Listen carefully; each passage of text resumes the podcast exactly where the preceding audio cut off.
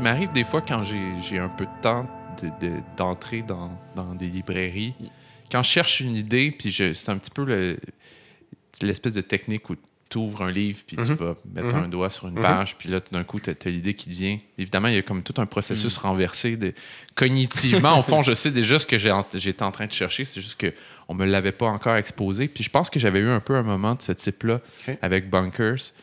Euh, je l'avais vu sur le présentoir, je l'avais pris, puis j'étais tombé sur une page, puis j'avais j'avais l'étrange impression d'avoir déjà lu ces idées-là. Non pas que. Non, non, non, non. non pas que c'est. Bon. Ça faisait écho à. tellement consensuel que. Non, non, ça faisait écho à toutes sortes de choses.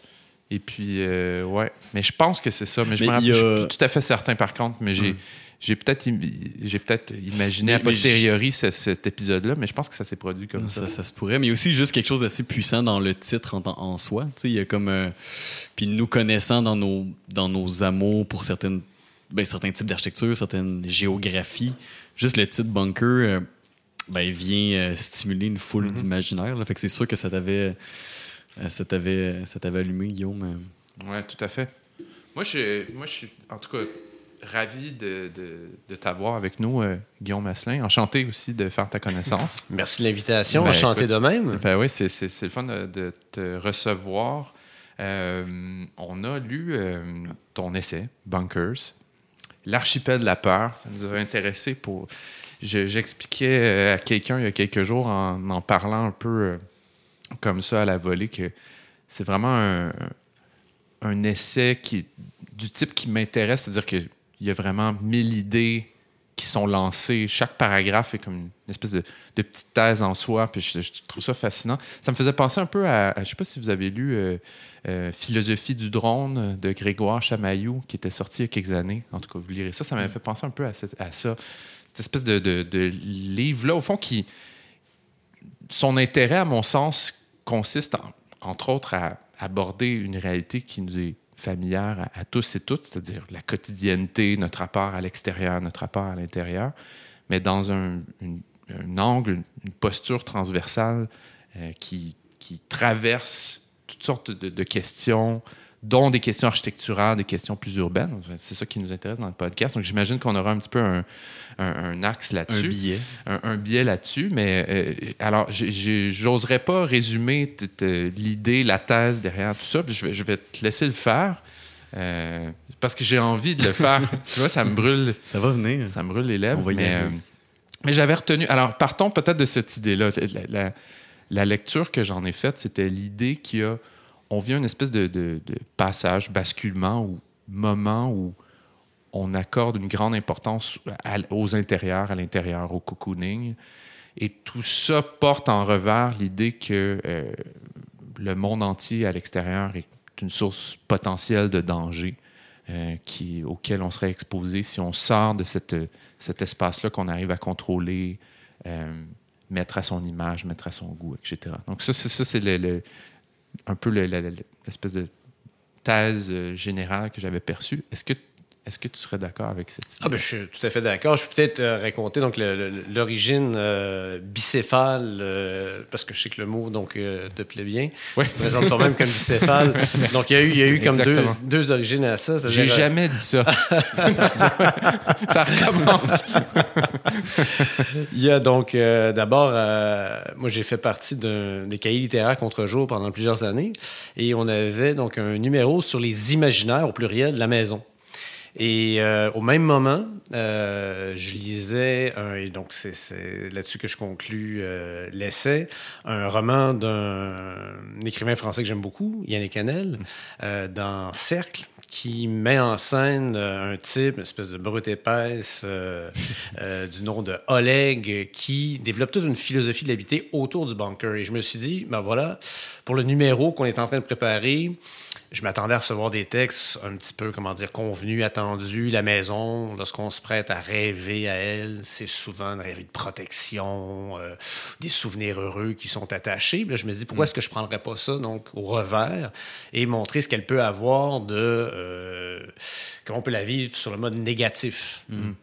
Et donc là, j'ai euh, sauté sur cette idée de, de bunker qui m'avait été soufflée par le, le, romancier en question, mais pour après ça me rendre compte que en tirant sur le fil, c'est souvent comme ça, donc la, la recherche, l'écriture, euh, euh, on se rend compte que c'est un, un, sujet inépuisable. Il faut savoir que la première version de cet essai-là faisait 800 pages. Ah, Et donc l'éditeur m'a dit, écoute, euh, j'arrive même pas à trouver la colle nécessaire pour euh, réussir à tout, parce que bon, il y avait des, il y a quand même des restrictions aussi sur le plan financier qui fait en sorte qu'il y a certains types de couvertures qui sont accessibles, d'autres moins. Ouais.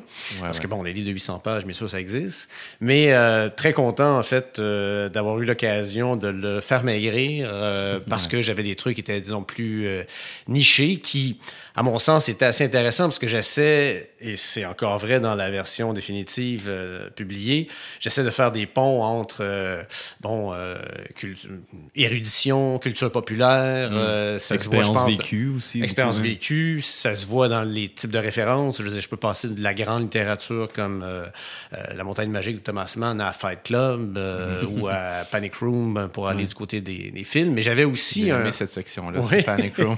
mais, mais, juste pour comprendre oui, la, la, chronologie, oui. donc là, vous préparez cette édition-là. On est en quelle année? On est à quel moment que le On... bunker devient un de tes compagnons d'écriture en, Si je me souviens bien, 2012. OK. À peu près 2012. Ça m'a pris, oui, ça m'a pris quand même quelques années l'écrire. J'ai été papa deux fois, faut dire. Je sais que je ne suis, suis, pas tout seul. Donc, euh, ça, ça, prend pas mal de, de place. Mais, mais c'est assez exceptionnel. Quand, puis je veux dire, bon, le, le, le moment euh, étrange et particulier qu'on vit, que ce livre-là apparaît oui. dans un moment de confinement. C'est-à-dire, si l'idée est née en 2012, moi, quand je, je le parcourais, je me disais, j'aurais presque pu dire que ça a été écrit comme une rage en, janv en mars 2020, puis que, en, ça, ça, ça sort à l'automne de quelqu'un qui, qui a eu une, une forme d'épiphanie, finalement. Là. Tout à fait. Ben, D'ailleurs, ça a été, euh, comment dire, vraiment une synchronicité, là, pour le dire. Ouais. Euh, L'éditeur me disait, il faut, il me pressait un peu pour que ça sorte euh, au bon moment, puisqu'on était en plein dedans.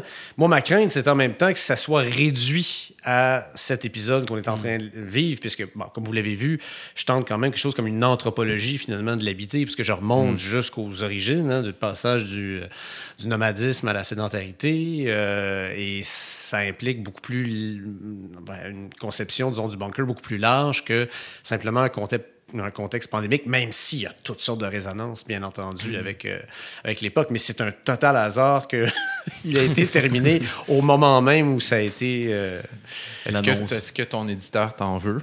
De, de l'avoir lancé juste euh, un peu trop tôt. ben, C'est-à-dire, il, il, ben, ben, il, il, est paru en 20, le 25 septembre dernier. Ben, c'est ça. Donc, c'était, juste après le printemps qu'on venait de vivre. Euh, ouais, ouais, ouais. Bon, ça m'a privé d'un lancement en présence. Ça, on, on finit par s'en consoler, mais euh, bref, c'était peut-être le destin d'un, bouquin comme ça. Ouais, qui était, qui était tout prêt pour ça. voilà. Ouais. Mais t'as, t'as, donc, est-ce que pendant ces années-là d'élaboration, toi-même, ça venait, au fond, ces idées-là, dans des moments que tu passais beaucoup à la maison? Ou est-ce qu'il y avait un rapport à ça? Non, non pas, pas, nécessairement. C'est vraiment... Euh, bon, on est habité par un sujet, on y pense constamment. Euh, mm. Et là, donc, peu à peu, ça a pris la forme d'une typologie des types ouais, de bunkers. Mm. Et d'ailleurs, l'idée, le, le, titre même du podcast, Cadre bâti, ça renvoie à une des difficultés que j'ai rencontrées, c'est-à-dire que euh, il y a un petit peu l'idée d'une psychogéographie, c'est-à-dire mmh, ouais. l'articulation entre le matériel et l'immatériel. Donc, euh, il y a des moments où je partais, de, la difficulté, ça a été de voir comment j'articulerais le passage des bunkers construits en dur. Euh, donc, euh, lorsque j'ai un chapitre, par exemple, La vie sous terre, donc on, on parle vraiment de bunkers donc souterrains, et d'autres où, comme le bunker virtuel, mmh. là, on parle d'un espace dématérialisé. Mais en même temps, à force d'y réfléchir, il faut tout le temps un ancrage matériel, même pour dématérialiser. C'est-à-dire ouais, qu'il faut bien un salon, une chambre de branchement pour être capable, finalement, de basculer l'espace physique à l'espace virtuel. Et la même chose pour le refuge dans la maladie. C'est toujours lié à des lieux. Il y a le sanatorium, donc euh, mmh. de la montagne mmh. magique, où il y avait le sous-sol euh, d'Ostoïevski. Alors, c'était d'articuler euh, ces dimensions-là. Celui qui m'a posé peut-être le plus de problèmes pour le titre que je cherchais, c'était le, le Café de Roquentin. Donc, euh, un bouquin de Sartre, euh, où là, je me dis, bon, euh, c'était de montrer comment on peut s'enfermer dans les idées pour se protéger du contact euh, avec le, le réel. Donc, c'est- c'est- la tare même de l'intellectuel. euh, C'était un peu le, ouais. le- en- à la lecture présentement, pour revenir à notre contexte, c'est un peu le bunker qui est le plus en danger présentement, celui-ci, celui d'un isolement partagé finalement par, ben, par, euh, par un contexte qui, qui- qui est social. Euh, Pour revenir à la, à la question des typologies, c'est hyper intéressant parce que, ben, un peu avec notre, notre historique, comme Guillaume le dit, bon, cadre bâti, euh, nos auditeurs qui ont souvent un- dans le domaine de l'étude urbaine, architecture, urbanisme, le mot typologie est utilisé, euh, je dirais, souvent. C'est comme une façon de travailler, même pour plusieurs, c'est-à-dire de, comprendre l'espace en, la- en classifiant finalement les types qui émergent d'une pratique ou d'une pensée ou d'une idée. Euh, tu as commencé par ça. Est-ce que c'était le premier réflexe de dire, OK, quels sont les bunkers qui existent? Puis je serais curieux de voir, toi, c'est les- par où que tu as commencé venant du monde littéraire? Est-ce que ça a été quand même ceux qui sont physiques et, classiques, qu'on a l'espèce de visage de la Deuxième Guerre mondiale en tête, là, à la Virilio, justement, là, qui... Ça a été un bouquin d'ailleurs qui m'a, qui m'a oui, tout à fait donc inspiré. Euh, moi, c'est sûr, bon, en tant que littéraire, euh, des formations, euh, ça a passé tout de suite par des. C'est d'abord les œuvres qui me sont. Ça a commencé comme ça par un roman. Et là, je me suis mis à penser à toutes sortes de romans que j'avais lus, d'autres que je n'avais pas lus et où je devinais que je pourrais trouver du matériel pour essayer de développer une pensée. Et dans la réécriture qui a mené de la version 800 pages à celle-ci, beaucoup plus mince, donc 200, quelques 250 pages, ça a été de dire ça collait quand même encore un petit peu trop à une analyse linéaire d'une œuvre. Et j- comme je voulais lui donner euh, quelque chose de. Enfin, un aspect beaucoup plus essayistique, proprement dit, c'est-à-dire moins scolaire, moins académique, qui peut s'adresser, disons, à un grand public cultivé. Là, je me suis dit, non, il faut que je jazz ça un petit peu plus et d'aller euh, à chaque fois, dans chaque chapitre, le plus possible, avoir une espèce de dialectique entre l'actualité, le monde réel, et ce que, oui, la littérature ou l'art en général, puisque je parle aussi de films, peut euh, nous faire euh, comprendre dans la mesure où j'en parle dans l'introduction. Pour moi, c'est une des raisons pour lesquelles je suis allé en art, c'est euh, un des lieux où il me semble que les mécanismes psychiques sont mis à nu le plus clairement possible et que notre rapport à l'espace apparaît là d'une façon pas seulement théorique, comme j'imagine on peut le trouver dans des. Manuels d'architecture ou de monde d'urbanisme et tout, mais là, c'est incarné euh, à travers donc, euh, des histoires, à travers une trame narrative, à travers un, un rapport euh, très, très net. Là, donc, euh, Oui, puis c'est- une perspective qui nous est chère en général, c'est-à-dire l'idée de partir des gens ou, ou d'une œuvre, enfin d'une narration pour raconter les, les lieux, c'est plutôt que, que d'imaginer concrètement la boîte au départ, mais en même temps que dans le cas du cinéma, tu, tu parlais de Panic Room, c'est intéressant pour ça parce qu'effectivement, il faut, il faut planter le décor, forcément. Et là, par la force des choses, il y a des décisions architecturales qui sont prises sur ce type de lieu-là, puis sur les types d'enfermement que, que, que, que ça peut amener éventuellement. Alors, euh, au fond, on converge vers le milieu. tout à fait. Mm. Tout à fait. Puis j'ai bien aimé, je, je, je sens, je, je- suis pas tout à fait étonné que une version initiale ait pu être assez longue parce qu'on sentait, on sentait qu'il y avait un élan. On sentait la euh, pluie aussi, il y avait, il y a- tu- Ouais, quand, ouais. quand tu le parcours, il y a cette, cette idée-là où tu vois le, le- le- le bagage, finalement, qui, était, qui, est, qui, est- qui- qui est encore visible d'une certaine façon là, dans, dans, la, dans la recherche puis dans les traces qui sont laissées pour appuyer, finalement, les idées, là, que ce soit les aventures au niveau du monde immo- immobilier comme littéraire. là. Euh, Oui, tout à fait. Mais c'est ça, puis en même temps, je- j'ai, puis là, j'ai formulé drôlement la question tout à l'heure euh, par rapport au moment où c'est paru. Euh, en- parce que j'imaginais en tête que ton, ton éditeur veut ressortir une deuxième version avec une nouvelle, euh, une nouvelle jaquette où on dit comme l'histoire de, de votre dernière année un peu. c'est ça que je voulais dire dans le sens où il y aurait quelque chose d'une, d'une actualisation qui serait facile à faire, qui remettra en contexte en disant mais là, c'est ça. Mais, je- mais je suis content que ça soit pas ça non plus, mais qui, qui dirait ben voici maintenant ce que ça veut dire être euh, collectivement dans des intérieurs qu'on a par ailleurs valorisés, qu'on a peut-être souhaité retrouver au cours des dernières années euh, plus souvent pour toutes sortes de bonnes raisons, mais finalement pour des mauvaises raisons, ou peut-être des, des, des écueils aussi, ou des, des c'est-à-dire de l'i- l'idée qu'on sera dans nos intérieurs, qu'on sera protégé de ce qui vient de l'extérieur, au fond, on se rend compte collectivement que, que c'est pas le cas actuellement. C'est-à-dire que plus, plus on passe de temps ensemble, euh, seul à la maison, plus on se rend compte que ben, on est, en fait, on n'est pas isolé ou protégé du monde extérieur. On n'est surtout pas protégé de nous-mêmes d'abord, ce qui est une chose. Hein, c'est sur le, le plan psychologique, c'est c'est difficile, c'est ces longs moments-là. Euh, euh, puis j'ai un des premiers moments où j'ai lu, j'ai commencé à lire ton livre, c'était quand en, janvier, quand on a commencé le couvre-feu. C'était le premier soir du couvre-feu. Et euh, ma fille dormait pas bien. Au milieu de la nuit, j'étais allé la rejoindre dans sa chambre, puis j'étais resté un peu à lire dans un, coin. Puis j'ai eu un moment de un peu d'angoisse parce que c'était hyper silencieux dehors. Il était peut-être 11 heures, mais c'était calme, c'était un peu étrange. Puis d'un coup, je me demandais où on était vraiment. J'avais cette pièce-là qui me protégeait, mais de quoi exactement? Puis qu'est-ce qui se passe? Puis j'ai eu un, petit moment de panique. J'ai ouvert ton livre, puis là, tout d'un coup, ah, j'ai commencé à décompresser. C'était comme un un sas un peu, là, tout ça. Là. Donc, euh, merci, euh, merci de, de, de, donner ces outils-là, finalement. Mais dans le fond, dans la reconnaissance d'une réalité, puis une réalité qui est en train aussi de, de se transformer, c'est peut-être une question, question qu'on pourrait aborder plus tard, euh, parce que c'est un peu ça, pour venir à ton idée que je trouve assez génial de la bannière rouge, l'histoire de votre dernière année, c'est que le, le malheureusement, à la fin du livre, bon, c'est ça, quand il y a une forme de. On prend une forme de libération puis d'abandon. Mais au contraire, finalement, dans la dernière année, il y, a des lieux qui, qui pouvaient être synonymes d'abandon qui se sont militarisés d'une forme de bunker parce que on peut plus les partager de la même façon puis qu'il y a une série de normes. Mais euh, avant de s'y rendre, peut-être que j'aurais tendance à dire est-ce que euh, puis même, c'est drôle parce que je m'avais fait une liste, une forme de lexique de ton ouvrage qui pourrait être facile à partager. Mais justement, cette idée de, bunker et de sa typologie, est-ce que tu serais, euh, est-ce que tu pourrais nous faire un, un petit parcours, finalement, un petit parcours de ces différentes typologies-là de façon générale pour donner une, forme d'idée à, à l'auditoire de, de quelle forme ça peut prendre euh, au-delà de, de, de, l'image militaire qu'on peut, qu'on peut avoir, ou de l'image des années 50 aussi qui est très puissante. Je peux même, donc effectivement, dans la, première euh, version, euh, pour m'éclaircir la chose à moi-même, donc je les avais nommés, mais évidemment, donc, dans un essai, on laisse un petit peu plus de, place au lecteur pour euh, qu'il puisse faire son idée, pas trop peut-être orienter donc son regard. Sortons les noms, mais revenons avec les noms. Ça fait, on va revenir avec les noms.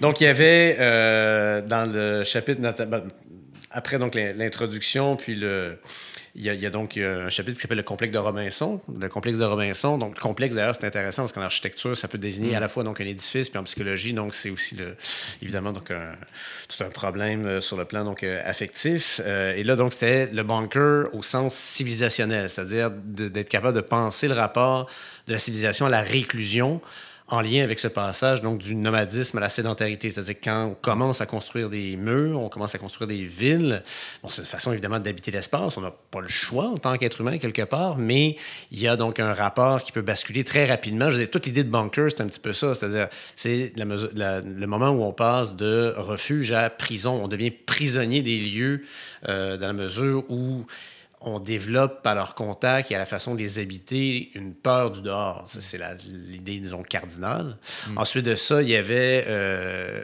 avec le chapitre donc Mur et le monde, l'idée du euh, bunker capitaliste planétaire. Euh, et là, je me suis beaucoup inspiré d'un philosophe que j'aime beaucoup qui s'appelle Peter Sloterdijk. Qui Voilà, exactement. Ça me fait penser aux sphères. C'est tout à fait, exactement, absolument. Ben, avec l'idée qu'au fond, c'est chez Sloterdijk, c'est les sphères, elles peuvent prendre plusieurs euh, formes et plusieurs tailles, mais il fait des analogies entre mm. ça. Donc, euh, oui, ben, on peut résumer assez. Donc, c'est une trilogie, hein, ça s'appelle donc euh, Sphère, effectivement. Le premier, c'est Bulle, le second, Globe, et ensuite Écume. Et son idée, c'est de dire que notre rapport à l'espace, il est d'abord déterminé par la, la, diade, la relation entre la mère et l'enfant. Et ce rapport-là, donc le premier espace, finalement, primitif, va s'agrandir au fur et à mesure de l'évolution à la fois de l'individu et des sociétés. C'est-à-dire qu'on va le transplanter. Mm. Donc, c'est un on, comment il dit, on n'habite pas tellement donc des, euh, des espaces, plus qu'on transfère une expérience d'espace primitif sur des espaces qui vont aller en croissant, de la cabane, disons, qui euh, va fédérer la, la, famille, au village, où là, donc, on a une famille collective, jusqu'à éventuellement l'Empire, avec, par exemple, l'Imès romain, où on étend, on étend, on étend. Tout ça étant mis en lien aussi avec la symbolique du globe qui a renvoyé donc à la divinité comme étant omni-englobante et comme étant euh, une protection contre tout ce qui était diabolique et qui était justement lié au chaos, jusqu'à temps qu'avec la révolution copernicienne, euh, tout à coup, quand le, on avait imaginé le, le, monde comme une grande maison fermée avec des mm. écorces célestes, hein, la, la, cosmologie antique, c'était ça, il y, y, a comme un besoin humain de s'imaginer finalement un toit au-dessus de sa tête, et lorsque ça a volé sous la révolution scientifique, ben, Sloterdijk parle d'un effet de serre, c'est-à-dire mm. que c'est trop fort ce besoin-là et on va refaire artificiellement ces couveuses ou ces ciels ou ces toits qu'on a perdus sur le plan de la représentation. Ce qui est idée qui reprend dans un livre fascinant aussi, entre autres pour les questions architecturales, un livre qui s'appelle Le Palais de Cristal, où il fait une, il analyse un peu l'Expo le, universelle de Londres où il y avait eu le palais de cristal de, de Paxton, qui était originalement d'ailleurs un, jardinier, en fait, mm. Paxton, où là, on avait une, une, exposition euh, universelle où on présentait, bon, euh, les différents euh, produits des colonies, etc., etc., mais sous un couvert fermé qui indiquait, selon lui, l'idée que désormais, au fond, la, la comment il dit ça, la, globalisation capitaliste était déjà arrivée au fond. C'est-à-dire qu'il n'y avait même plus vraiment d'extérieur hmm. à la, à la, au palais de cristal. Tout est déjà, le monde entier est déjà compris dans cette, dans cette sphère-là. enfin, il y a toute une idée de la lutte par rapport à tout ça. une, capture, une capture intégrale, totalitaire, finalement, du dehors qui est intériorisé au-dedans. Et donc là, c'est 6 millions, je veux dire, de gens qui ont, défoulé, qui ont défilé à cette exposition euh, universelle-là. Et là, on avait tout, c'est-à-dire les, bouts de nature, on avait le rapport, donc évidemment, à, l'achat, aux exposants. Mm-hmm. Donc, il en fait vraiment, voilà, cette figure euh, qui permet de penser notre rapport au monde contemporain.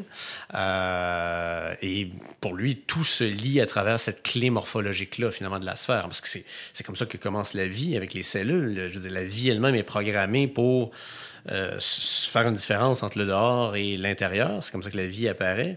Mais la différence euh, avec l'humain, c'est que là où la, membrane cellulaire elle est poreuse, et c'est toujours un, un système semi-fermé ou semi-ouvert, chez l'humain, à un moment donné, lorsqu'on bascule dans la névrose de défense, ben là, c'est comme si finalement, il n'y a plus rien qui respire. Le dehors, le dehors et le dedans ne respirent plus. Mm. Puis le bunker est intéressant pour ça, parce qu'une maison, il y a toujours bien des ouvertures, il y a des fenêtres, il y a des cheminées, il y a des portes qui permettent justement donc cette espèce de passage dedans au dehors. Alors que le bunker est justement fait pour limiter le plus possible l'accès au dehors dans la mesure où il devient effectivement menaçant. Mais moi, je l'ai transposé, bien entendu, de son contexte militaire guerrier à quelque chose de beaucoup plus général. Mais donc, pour, pour, terminer, avec cette, cette, espèce de bunker donc, euh, planétaire, euh, il y a aussi dans euh, tout le, le, rapport au condo IKEA euh, que, que, que, je développe. Donc là, c'est le bunker plutôt domestique. Les, euh, les, les, les, citations des gens qui attendaient. Quelque chose de surréel qui était là. Il était une mise en scène de... Absolument. Oui.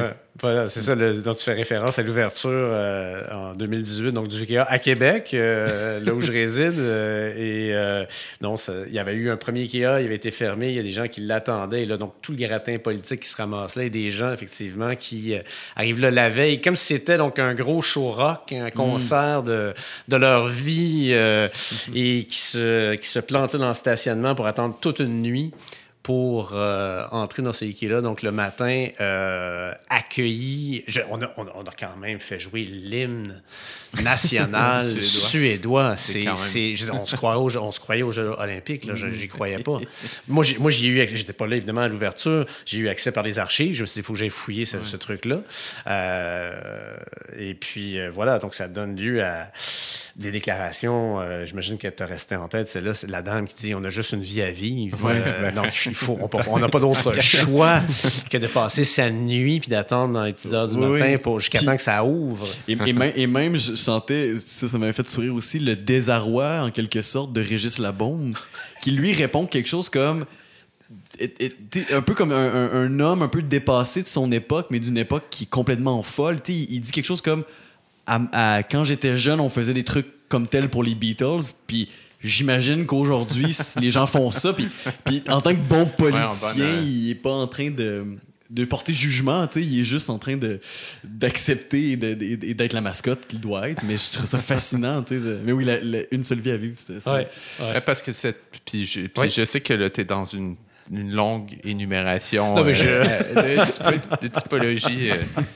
Tu réponds à une question. euh, Ouais. Ne l'oublions pas, mais ce sera peut-être Ouais. ça le podcast. Ouais, ouais, une parfait. numération, euh, La, la très longue faut, dont il faut se rappeler. Mais J'ai beaucoup aimé cette section-là sur Ikea que tu décris euh, euh, comme, au fond, comme une expérience religieuse avec euh, les pèlerinages. euh. Puis c'est drôle parce que là, je suis dans les, je suis exactement dans un moment de montée où je viens de déménager, puis là, je suis dû, là. Là, je suis dû, puis la, semaine ou deux où... OK, là, j'ai commencé à prendre... On a commencé à prendre en note les choses qu'il faudrait... La mesure sur le mur, le ci, le ça. Puis ça, ça s'en vient, cette espèce de montée-là qui, qui, va, qui va atteindre un climax quand on visite la cathédrale. Là, tu as une phrase, là, je vais te citer, je vais faire un Bernard Pivot de moi, là, je, je vais citer de, tout ce que vous avez écrit. Euh, euh, parce que là, comme expérience religieuse, le bâtiment, donc, euh, etc. Puis là, tu dis à un moment donné, des anciens, des anciens bâtisseurs de cathédrales, on a fait des monteurs de mobilier. Ça, je l'ai pas mal aimé, celle-là. Ouais, avec toutes ces, ces composantes, puis avec l'idée au- aussi que cet intérieur-là, par les moyens d'IKEA, on peut le personnaliser, le mettre à notre image, à notre personnalité, mais qui est paradoxalement hyper standardisé, Exactement. générique. Exactement. C'est, c'est- c'est- c'est- là, là, c'est là que je faisais le lien donc, entre la première idée euh, du condo Ikea est venue d'abord par euh, donc Fight Club, le- à la fois le film et le roman. Et c'est la réflexion que le, le personnage euh, de Tyler Durden se, se fait, enfin le narrateur se fait, c'est-à-dire nous avons tous la même petite table cool, yin-yang dans notre salon, le même type de coutellerie. Et donc, on se fait tous à croire finalement que, voilà, on est euh, singulier à travers ça. Mais tout ce que lui, le sens de sa vie, c'est qui, où il s'emmerde comme vendeur d'assurance, euh, vie grise à l'image de son habit. Euh, le sens de son existence, c'est de reproduire dans son intérieur, dans l'appartement, les pages du catalogue IKEA, dont il se sert. Il dit avant, donc, si je peux me permettre, je ne sais pas si on est dans un podcast qui permet ça, mais euh, Je, je- donc euh, je sais pas, je, je sais pas encore qu'est-ce qu'on permet pas. ben voilà, c'est-à-dire que J'attends la suite, le- je le- vais le- répondre après. Carrément, le- le- le- c'était, pour moi, c'était tellement fort quand même comme, euh, comme, comme, comme indice ou comme détail. Il dit ben, le Playboy a été remplacé pour moi par le catalogue Ikea. C'est donc Ouais. le- le- la libido est, projetée maintenant sur les objets euh, et au point où il est complètement dévoré par, euh, par ce qu'il possède. Et donc là, c'est tout le rapport, toute une critique de la société de consommation, évidemment, à travers ça. Et comme je l'ai dit bien dans ce chapitre-là, il ne s'agit pas, je sais- j'en ai aussi des meubles Ikea chez moi, C'est ça, ouais. du, du temps, euh, donc, de, la, de la vie étudiante et tout, et, ou encore aujourd'hui. Donc, ça peut toujours être pratique. Mais le problème, il était bien mis en valeur de- dans, dans la réaction de ces gens-là. C'est-à-dire qu'ils en faisaient un événement qui était disproportionné par rapport à ce que ça devrait être. C'est-à-dire que on- j'ai utilisé le mot de house porn comme on parle de food porn. Je veux dire, on voit, je veux dire, tout le, le- le- le- le- les, tu, tu parlais tout à l'heure de, de, de, de- de magasins, de, de revues, donc tous les décors mag, les ci, les ça. On a l'impression qu'il y a une espèce de frénésie, de folie euh, autour de... Un peu comme pour la cuisine, finalement habiller les intérieurs. Et encore là, c'est pas le problème, c'est quand euh, dans Fight Club, on dit, ben voilà, donc le, le type de dining set que j'ai, donc de, de set de, de- de dîner que j'ai, me définit en tant que personne. Et c'est là, moi, où donc j'ai effectivement un, un problème. C'est-à-dire que tu te laisses définir finalement par un mobilier qui a été produit en série pour être monté de la même façon par tout le monde. Et là, c'est là que le, le parallèle avec euh, euh, le religieux, c'est-à-dire l'imitation de Jésus-Christ, qui devient l'imitation de Ingvar, euh, qui- on appelle le, le fondateur donc de, d'IKEA, D'IKEA. donc se, se faisait. Et dans, dans- quand, quand il dit donc on, on a tous finalement la même chose, on fait tous, on reproduit tous les mêmes, les mêmes gestes. Euh, L'Ecclésia, IKEA, se faisait donc a cette idée donc de communauté effectivement, jusqu'à euh, la ministre Guilbeault qui dit ah moi je faisais mon pèlerinage jusqu'à Boucherville avant qu'on en ait un à Québec chaque année pour aller là. Donc il y avait là toutes sortes de, de- de- de liens, il me semble, euh, éclairants à faire avec la sphère religieuse effectivement. Puis, il y a comme le problème, il, bon, il, il- évidemment euh, pluriel, tu sais, quand, on, quand on regarde ça. Puis comme tu dis, c'est pas, c'est pas présenté d'une façon nécessairement moralisatrice. On est plus dans une forme de, de On de- fait partie de d'extrême, ça. de, On en- on en c'est est, ça. ouais. Mais mais il y a comme une, une forme de tristesse dans euh, la perte du sacré, tu sais. Puis euh, encore une fois, euh, bon, on va y revenir plus à la fin du bouquin sur, sur, sur parce que tout sur des éléments de spiritualité. Mais un- une scène comme ça euh, est pour moi à la fois un indice de, ce type de bunker-là, euh, une forme de, de- qu'on regarde, nos, qu'on, qu'on définit nos identités individuelles à travers une, des- une stratégie générique finalement là, et fragile, mais aussi ça démontre une forme de, de- on a soif d'un, sacré qu'on a perdu, qui s'est décimé dans la société, euh, autant au niveau des lieux que des symboles, euh, autant au niveau des, des- des pratiques que des, que des, que des, que des rôles identitaires, là, finalement. Là. Puis, Ben, euh, puis même la, la question d'IKEA est, est intéressante parce qu'elle elle- elle participe, elle fait partie elle-même d'une de ces trajectoires-là qui part d'une d'une idée intéressante aussi. Euh, C'est-à-dire que les germes d'IKEA, c'est quand même, c'est c'est dans la deuxième puis troisième incarnation du Baas aussi. C'est-à-dire que le Baas avait arrivé avec cette idée-là de, produits, euh, d'objets standardisés, euh, mais qui donc sont, sont faits simplement pour être pour démocratiser les objets aussi, hein, pour qu'on n'ait pas seulement les objets de, qualité chez les riches, puis ceux un peu faits au coin de la rue euh, pour les pauvres. hein. C'était de- d'avoir des objets de qualité dont la forme suit la fonction Exact, aussi. c'est ça. On, met de l'ornementation de côté, puis on rentre dans un, un artisanat, parce qu'il y avait quand même aussi une réflexion sur la culture dans l'objet. Mhm. Mais bon, le, le monde étant ce qu'il est, puis là, on revient à, ce bunker-là, ça prend de l'ampleur et on devient tellement gourmand que le, que le produit se multiplie de façon... euh, Ben, en fait, il, oui, est fait pour ça. Il, il Ouais. est fait pour être multiplié à l'infini, à l'identique, mais le produit est supposé avoir en lui-même son espèce d'aura parce que il est que sa, que sa fonction. Donc, il y, avait, comme une espèce de projet démocratique qui est derrière tout ça, mais qui, effectivement, à terme, devient s'écrase un petit peu, devient un petit peu plate, puis devient euh, euh, est repris aussi par les gens ou en disant par la combinatoire de ces objets-là, on va quand même créer son identité. Ce qui, est un fait. peu, ce qui est un peu. euh, Tout à fait. Puis, paradoxal. je pense qu'à l'origine, euh, effectivement, l'idée de démocratisation, c'est quand il y avait des petits espaces, trouver une façon op- optimale, finalement, donc de, de pouvoir l'habiter. Et donc là, l'idée donc d'une architecture, en fait, de mobilier modulable comme celui-là permettait de le mettre à sa main, comme tu dis, donc de singulariser son espace. Mais là, on en est venu à renverser le truc parce que quand tu veux reproduire, ben, c'est comme les gens qui font des voyages puis qui veulent faire finalement donc la carte postale, ils veulent reproduire donc les photos qu'on trouve sur les cartes postales. Donc Ouais. c'est pas leur voyage, c'est le voyage de quelqu'un d'autre qui se trouve à faire. Et c'est le même rapport qui se produit donc à l'intérieur. C'est-à-dire, là où IKEA me donne euh, théoriquement la possibilité de faire un intérieur qui, soit chez personne, dans la mesure où, oui, on aura peut-être tous le même meuble, mais je ne le mettrai pas à la même place, de la même façon, je peux l'arranger autrement. Le réflexe de le part des gens, on le voit avec la dynamique de la salle d'exposition quand on rentre chez Ikea, les gens prennent des photos, veulent retrouver exactement le. Ou c'est comme quand on rentre dans un magasin de vêtements, on veut le même kit qui a été mis donc sur le mannequin.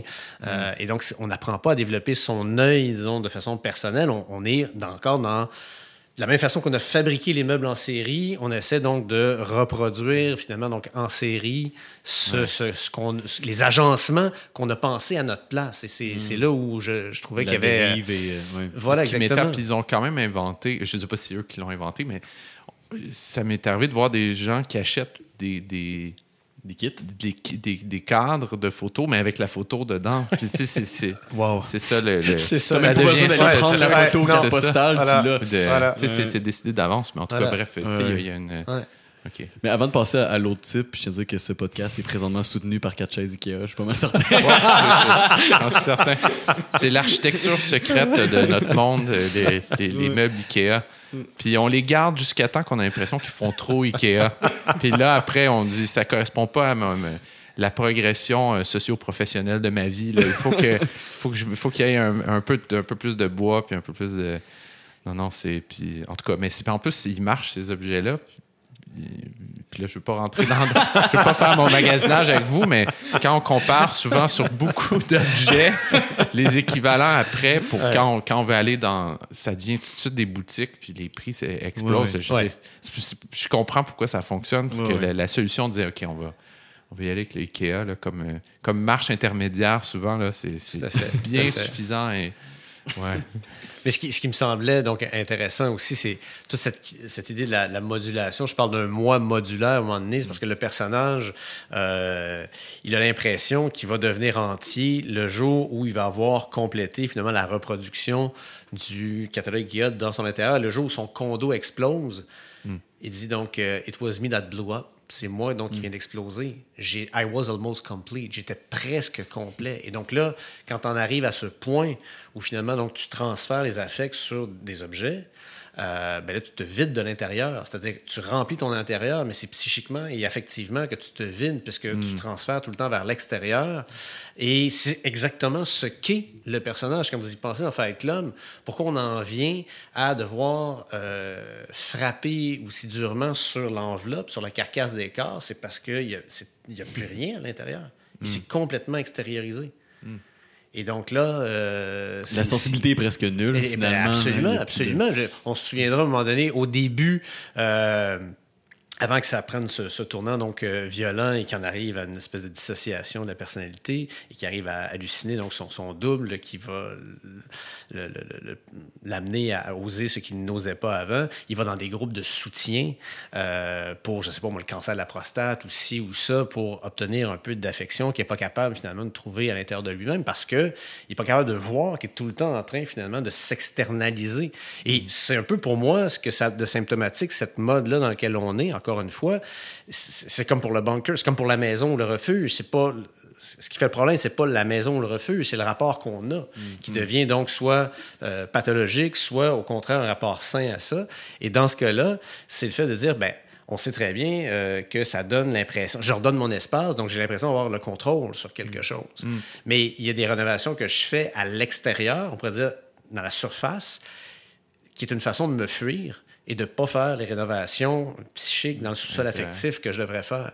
Et donc, on est beaucoup en Occident quand même, tout tout ce matérialisme finalement dans lequel on est, c'est une façon aussi de fuir en fait, donc ce, ce vide dont tu parlais, parce que peut-être, je ne sais pas si je peux revenir à ça là, quelques minutes, parce que c'était super intéressant. L'épisode qu'on vit présentement, ça montre aussi, à l'inverse, oui, les intérieurs euh, servent à nous, à nous protéger, quelque part, mais en même temps, on sait que c'est encore le dehors, même aux yeux de la logique pandémique, qui est le plus sécure, puisque c'est là où les germes, finalement, n'incubent pas. Nos intérieurs deviennent le lieu. Dire, on ferme les écoles, on ferme les commerces, il faut mettre des masques dès qu'on est à l'intérieur, alors que c'est encore à l'extérieur, finalement, que la menace se dissout le, le plus facilement. Ouais, Et, oui, ouais. vas-y, Non, non, vas-y, vas-y. Non, mais c'était juste par, par rapport au vide dont tu parlais de cet épisode Ouais. où tu disais donc Bunker. Encore une fois, il y a deux expériences. Oui, la perte du lien social, mais en même temps, ça peut donner lieu à deux choses. Soit l'isolement, qui là est une expérience négative, ou enfin découvrir donc cette solitude qu'on est tous à fuir avec nos téléphones, avec euh, où on s'étourdit perpétuellement pour ne jamais finalement euh, se rencontrer soi-même. Je vous ai entendu me demander dans d'autres pod- podcasts euh, évoquer donc la méditation. Et c'est quelque chose que la situation actuelle nous, nous permet de peut-être de, de, je sais pas d'explorer un peu. Donc ouais, ben oui, ouais. voilà. Ouais, de- donc de- cette solitude-là, elle a quelque chose à nous dire. Mais de voir que cette elle est, euh, dans nos intérieurs aujourd'hui, elle, elle peut être complètement vidée de, de- son sens parce qu'on on peut, on peut se décentrer de nous-mêmes sans arrêt. Puis même dans, dans des jeux, on peut avoir des, des, des écouteurs puis regarder euh, son téléphone euh, à tout moment de la journée, de la soirée, jusqu'au moment de dormir, puis même au milieu de la nuit si on veut. Puis je, puis je dirais, mais peut-être dans ce qui est, ce qui est euh, peut-être positif de- depuis un an, d'une certaine façon, c'est que on est coincé dans ces intérieurs-là, mais je sens aussi que euh, par ailleurs, on est en train de. Il y a une sorte. de- quand on regarde les espaces publics, il y a une sorte d'extension des espaces privés vers l'extérieur, vers les espaces publics.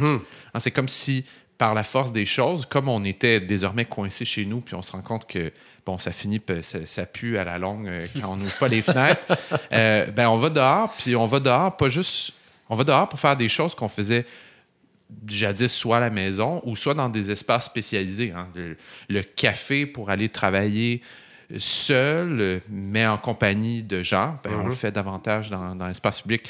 Euh, flâner qu'on faisait dans des destinations euh, touristiques euh, avant, là, on le fait dans les parcs, dans les rues autour de chez nous, davantage.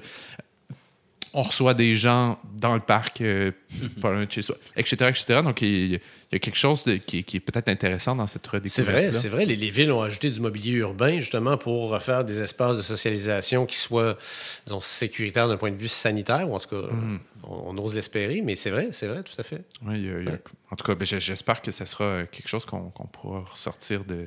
qu'on pourra garder au, au terme de, ce moment-là. C'est-à-dire que de, de dire que c'est possible, au fond, de, de recevoir de la parenté, non pas chez soi, mais de.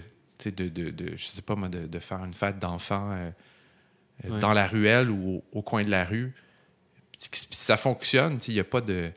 C'est pas, pas choquant pour personne et c'est c'est tout à fait euh, possible.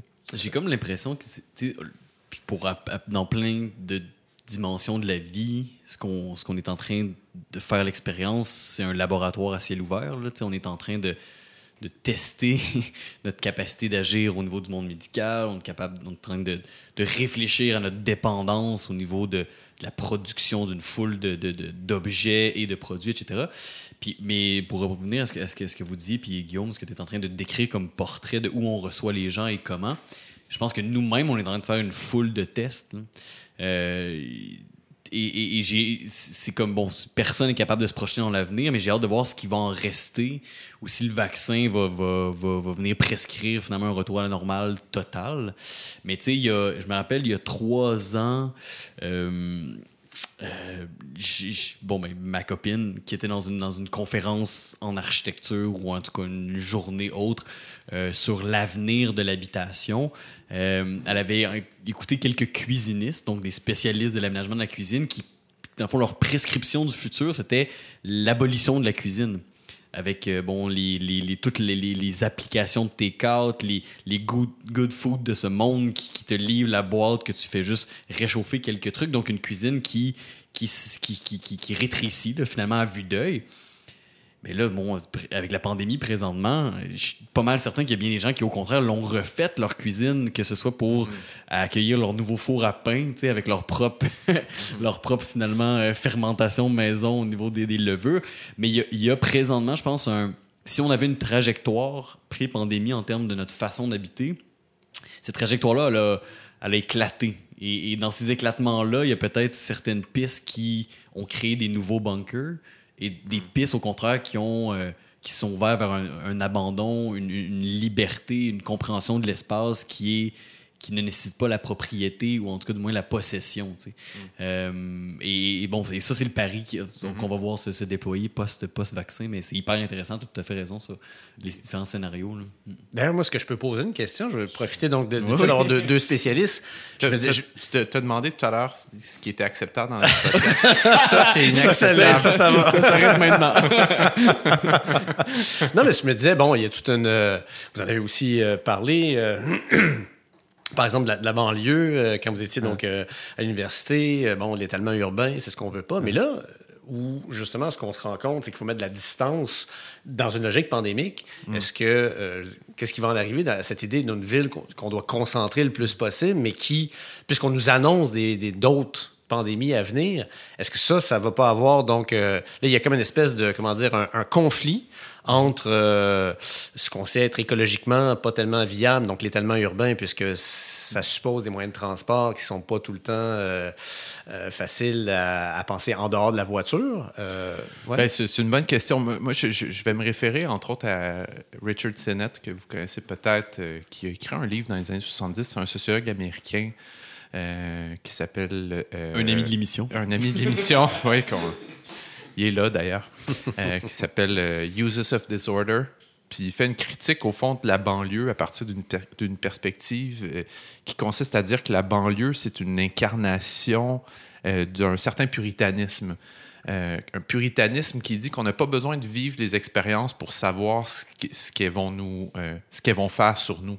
Donc, on- c'est une sorte de mise à distance du danger. C'est assez près de- des types de thèses que tu présentes. euh, l'idée de, de CNET, ultimement, c'est de dire que le, euh, euh, l'image, enfin, c'est une question de perception finalement. C'est-à-dire cette, euh, cette maison individuelle-là, au fond, elle ne nous protège pas davantage factuellement, ne serait-ce que par le fait qu'on va on converge davantage vers les mêmes commerces plus on est à l'extérieur des centres urbains.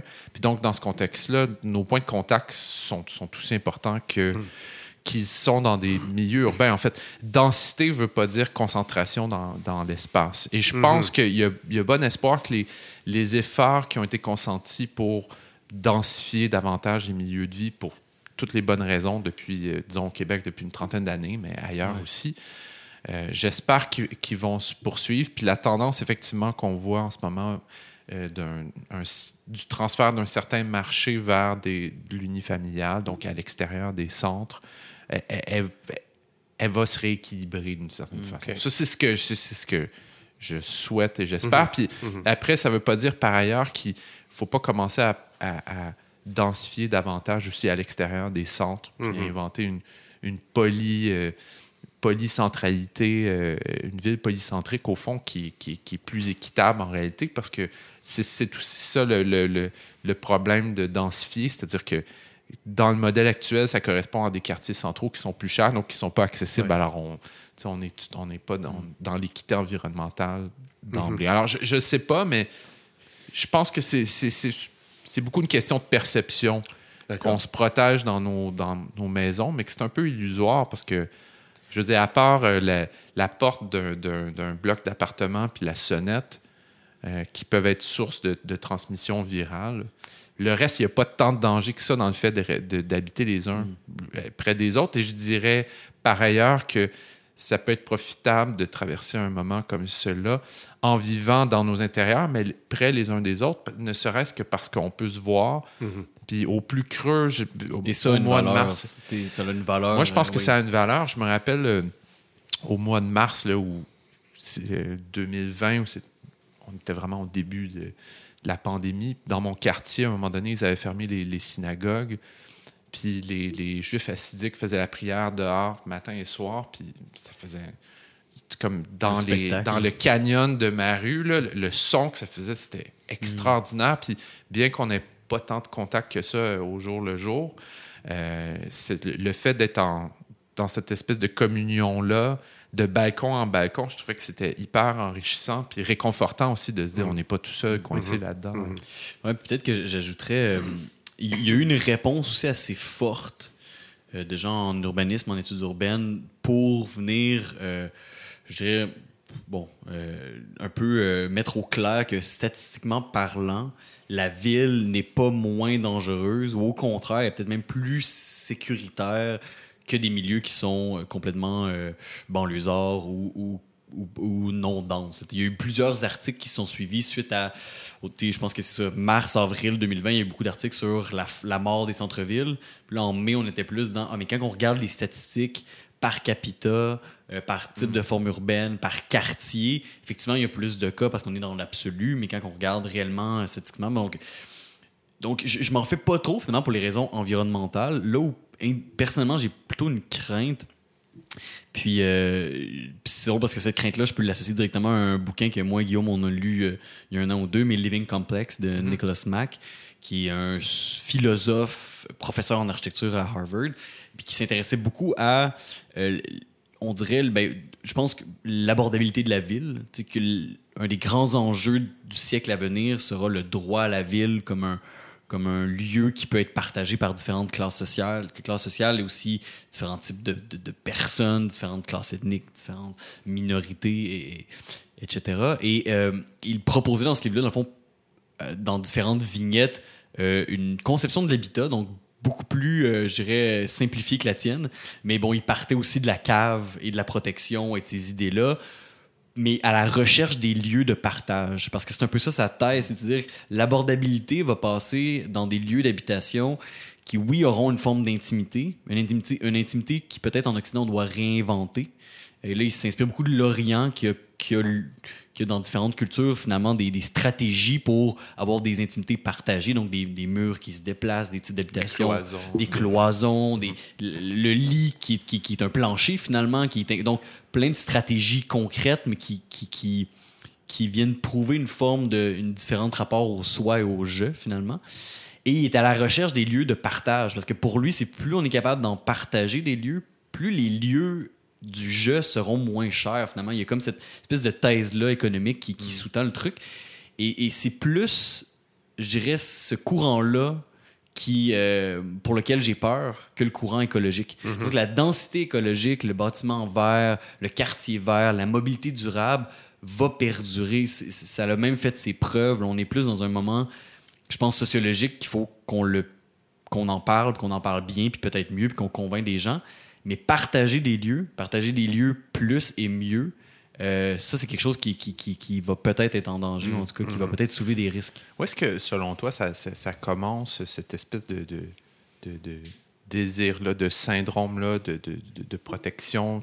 S'il y a un moment de, de bascule, qu'est-ce que dans nos exigences fait en sorte qu'aujourd'hui, euh, on va à l'hôtel, puis on a des. On est dans des boîtes de béton, puis on veut pas entendre les autres, on veut pas, les, on veut pas sentir leur odeur, on veut pas. euh, tu Est-ce que est-ce que tu as l'impression qu'il y, a un- il y a un moment où. Là, Ben- c'est le soci- là, c'est une- Oui. Tout à l'heure, tu as eu une question d'architecte, c'était une question de sociologue, Sociologue. de- sur la LED. Une périodicité ou Bah, quelque je chose. peux bien tenter une réponse, mais donc le sociologue aussi euh, m'aidera euh, peut-être à, à y répondre. Euh, bon, euh, l'évidence, c'est, je pense que ça, ça a beaucoup à voir effectivement avec l'importance que, que prend l'individualisme, la conception individualiste qu'on a finalement, où encore une fois, dans Fight Club, il est sur l'avion, puis il dit, donc il remarque qu'on me sert tout le temps des single serve cup, donc tout est individualisé, c'est-à-dire dans l'avion, donc tout est enveloppé de façon individuelle, et donc j'ai des single serve friend.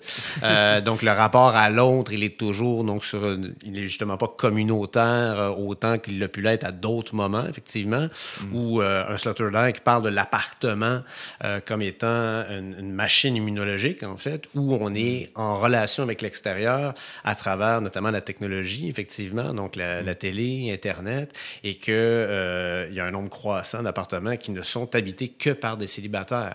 Donc c'est la, la culture du single qui fait en sorte que l'autre devient toujours moins désirable, devient toujours celui qui dérange plutôt que celui qui peut finalement donc euh, m'amener à, à m'ouvrir. euh, c'est peut-être lié aussi au, fait que ben, plus donc les mégapoles grossissent, plus la pression démographique fait en sorte qu'on le ressent plus facilement comme une agression que euh, lorsqu'on est dans un village. On sait très bien que dans les grandes villes, le rapport à l'altérité, je veux dire, est, est pas du tout le même que lorsqu'on est en région, pour le pire et pour le meilleur d'ailleurs. Ça va Ouais, dans les deux ça. sens, là. C'est c'est bien, c'est bien, c'est bien évident. Euh, mais disons que. euh, voilà, je. je, je- Il y a après- quelque chose de, comme Oui. d'une sorte de, de progression de, de plusieurs éléments qui convergent, donc des trames de fond, puis des, des- une succession de- de- d'évolutions technologiques aussi? Oui, oui, je pense que tout ça, effectivement, est, est imbriqué. tu sais, Mais moi, moi, je pars donc de. Si, je veux dire, si on essaie d'embrasser ça sur le- le- le- la, la- la longue histoire, euh, donc encore une fois, il y a un passage clé du nomadisme à sédentarisation. Euh, on commence, à partir du moment où on commence à vouloir posséder un lot, on veut le défendre contre les autres. On se souviendra que la ville, en tout cas, ça- ça- c'est- du moins pour, pour la légende, euh, avec, ça a été fondé à partir d'une querelle entre deux frères, Et donc euh, Romulus, c'est que ça commence à partir du moment où il y en a un qui trace le sillon, Rome, effectivement, qui trace le sillon, qui dit, bon, ben, jusqu'ici, donc c'est c'est moi, puis tu le traverseras pas. Donc, euh, dès que il y a quand même quelque chose avec l'habitation, un rapport de propriétaire, mais encore là, ça dépend des cultures. Nous sommes dans une culture occidentale très axée sur la possession, le matérialisme, la propriété individuelle. Donc là, ta question, finalement, c'est ça. Il y a tout effectivement euh, des, des voies, comment dire, des, euh, des annexes euh, légales à ça, une conception de la propriété, effectivement, qui encourage certains réflexes de rejet de l'autre et d'encabanement. Et euh, je vous écoutais dans un podcast parler aussi du rapport entre être propriétaire et être locataire, le danger dont d'être évincé, euh, le fait que posséder quelque chose, c'est nécessairement donc le protéger aussi. euh, Et que c'est hautement valorisé aussi. Donc, c'est.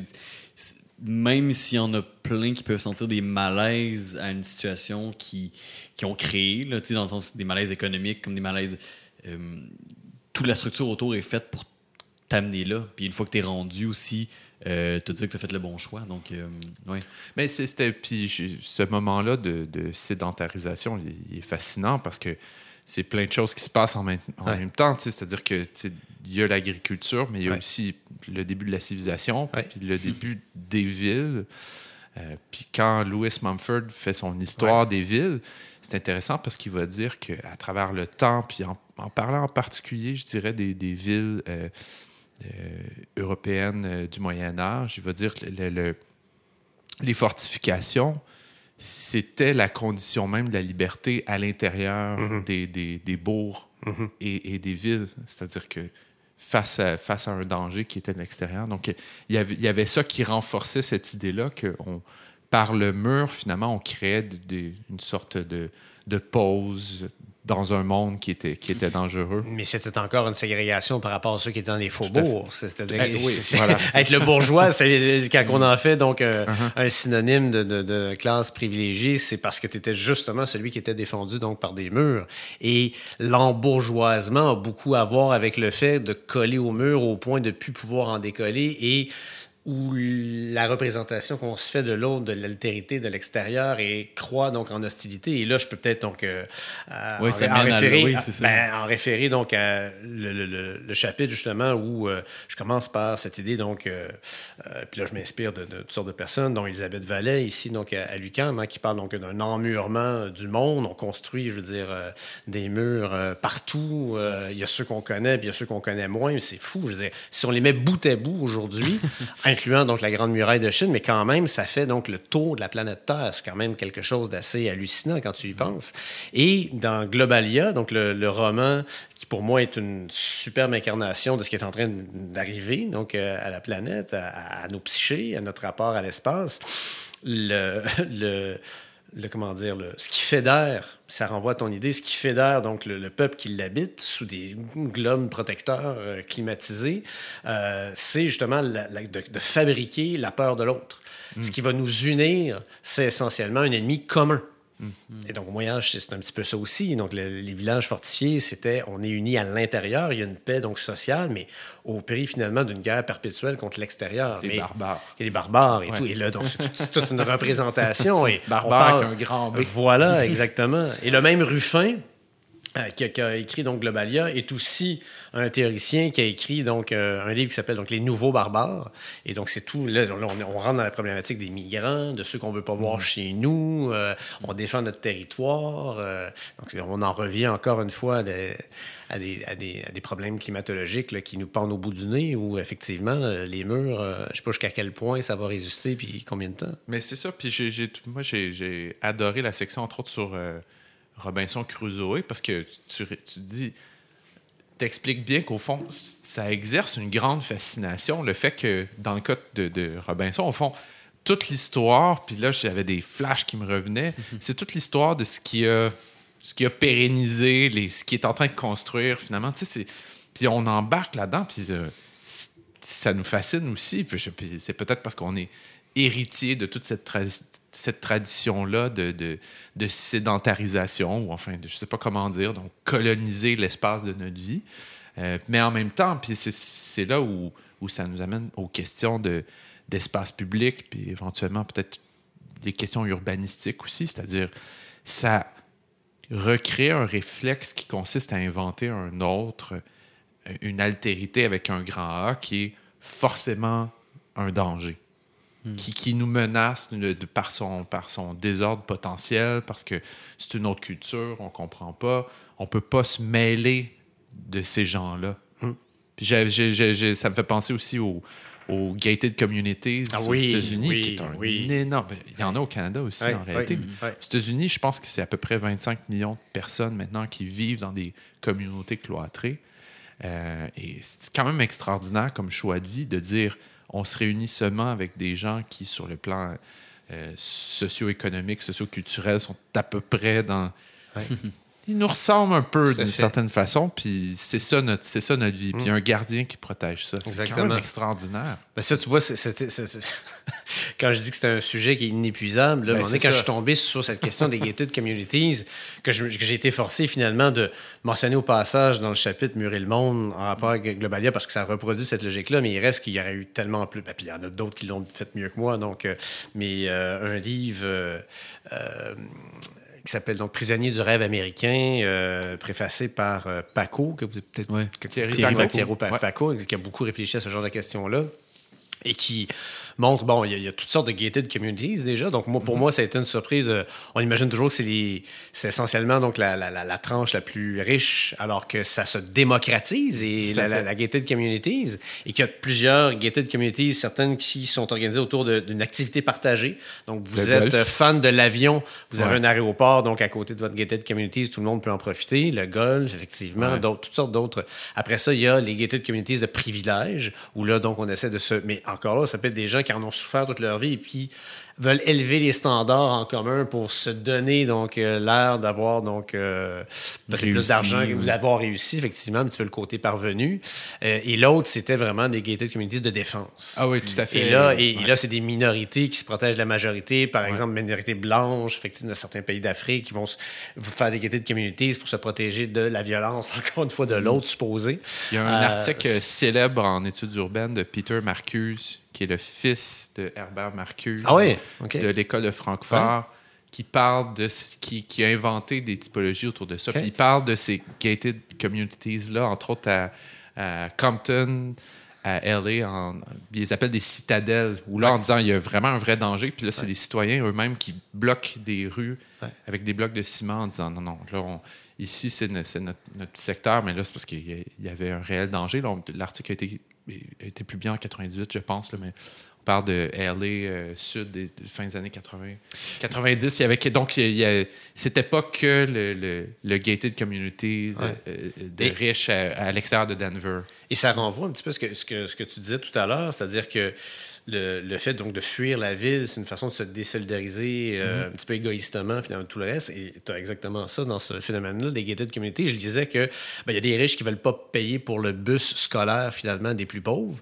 Donc, ils vont s'arranger pour concentrer leur argent, faire une gated communities qui vient se superposer à la grid, au réseau finalement urbain de la ville déjà existante, qui vont finalement la vider de de l'intérieur en, en vampirisant certaines de ses ressources ou carrément, la plupart du temps, en faisant une deuxième ville dans la ville avec leur propre service de propre, police privé. Là, tout, tout devient donc autonome. Et là, tu une autre forme de, de, de, de scission et de bunkérisation euh, assez... euh, Ce qui est assez fascinant dans, dans cette question-là, là, du, du bourg finalement jusqu'à la gated communities moderne et- et l'évolution du mur dans toutes ses formes, c'est l'esprit. Là, on revient à la question de l'autre, mais c'est l'idée où, euh, dans ces différents exemples-là, puis je pense que mon Globalia, le tu le présentes assez, justement dans, dans, dans l'essai, c'est l'idée où, ben, en définissant l'autre, c'est surtout pour se trouver soi-même.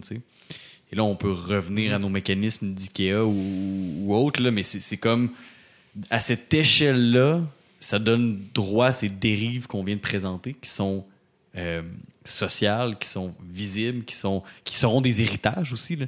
On pourrait dire que le 10-30 est une forme de gated communities en, en- économique. Tu, sais, qui, tu rentres là-dedans, tu as l'impression que c'est une ville, mais là, Ouais. tu regardes le, le, le, le- le- plan de lotissement, puis c'est tout privé. tu sais, si, si du jour au lendemain, on change nos, nos façons de consommer, qu'est-ce qu'on fait avec ça? tu sais, Mais mais il y a cette idée-là qui, qui est assez puissante, puis c'est ça. Puis moi, ça me, ça me faisait beaucoup penser à cette idée de, de, de, de frontière finalement nationale, tu sais, où, où, où plusieurs auteurs défendent l'idée où euh, plus des, frontières sont militarisées, c'est un signe finalement en quelque sorte d'une fragilité identitaire nationale. tu sais. Puis bon, le mur de Trump peut en être un, à fait, un- un absolument. exemple éloquent, c'est-à-dire que plus on se militarise de l'extérieur, plus le bunker devient épais, haut ou enterré, peu importe. Il y a cette idée où l'autre est, est un acteur important, mais c'est surtout notre autodéfinition de soi-même à travers ce geste-là qui devient euh, euh, ben, une, une forme de névrose finalement, ou en tout cas qui n'a pas de fin. Absolument, absolument. On parle de.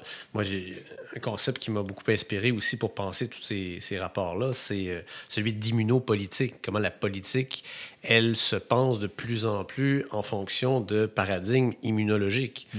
Et, où, et on, sait évidemment dans, dans l'épisode nazi ce que ça a donné. L'autre était justement conçu comme un virus, une vermine qu'il fallait éliminer pour des raisons sanitaires. Donc, c'était pas un génocide, c'était simplement un travail de concierge à faire à l'échelle de toute une nation.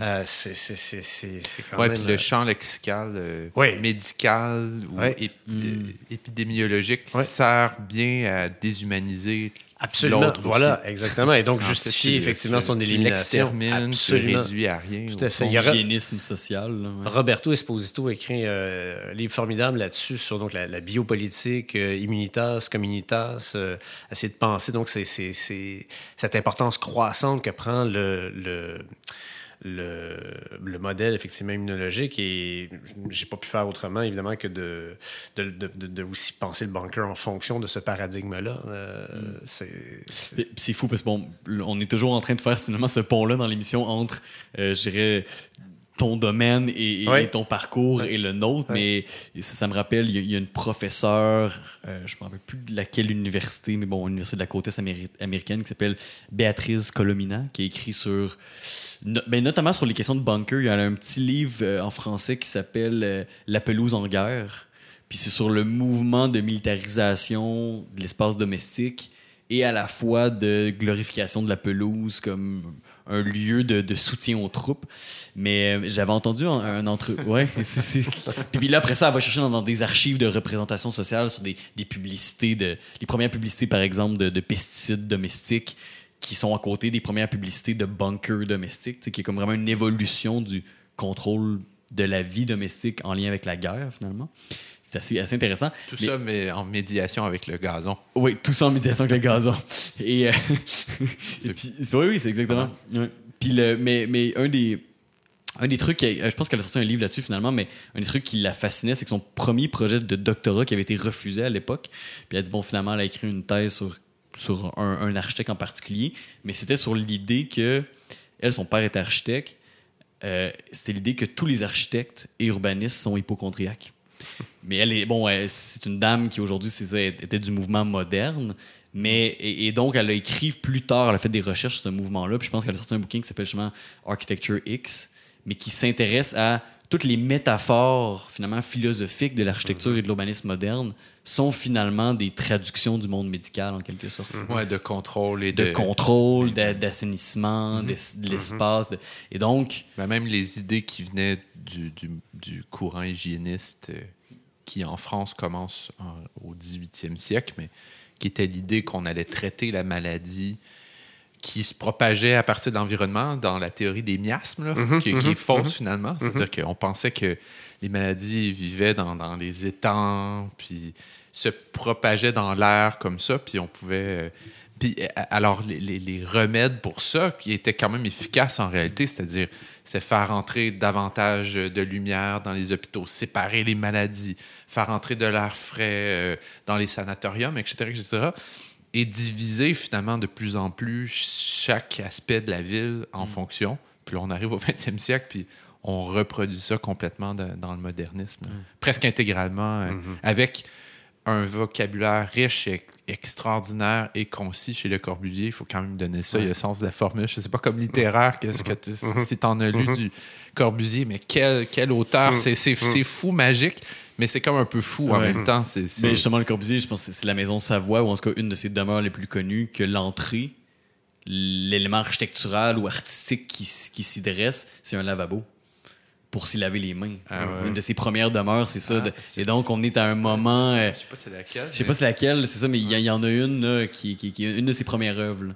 Et donc. Ben, la Villa Savoie, c'est tu rentres dans un carport, Ok, ouais, non, c'est ça. tu montes à l'étage, puis tu es tourné sur, le, sur le, un- une terrasse sur le toit, au fond, pour être exposé à l'extérieur. C'est le, le prototype de tout ce qui est l'idéal aujourd'hui d'un appartement de luxe euh, en, en- en hauteur, hein, parce que, même si on prend euh, l'immeuble euh, haussmannien du 19e siècle, les riches étaient plutôt au niveau de la rue pour être vus, euh, pour être... le- Leur salon, c'était un peu un spectacle mondain, une extension de la rue. Alors, les riches étaient en bas. puis ça descendait dans, les, édifices haussmanniens, puis les, pauvres, puis les serviteurs étaient dans les mansardes en haut.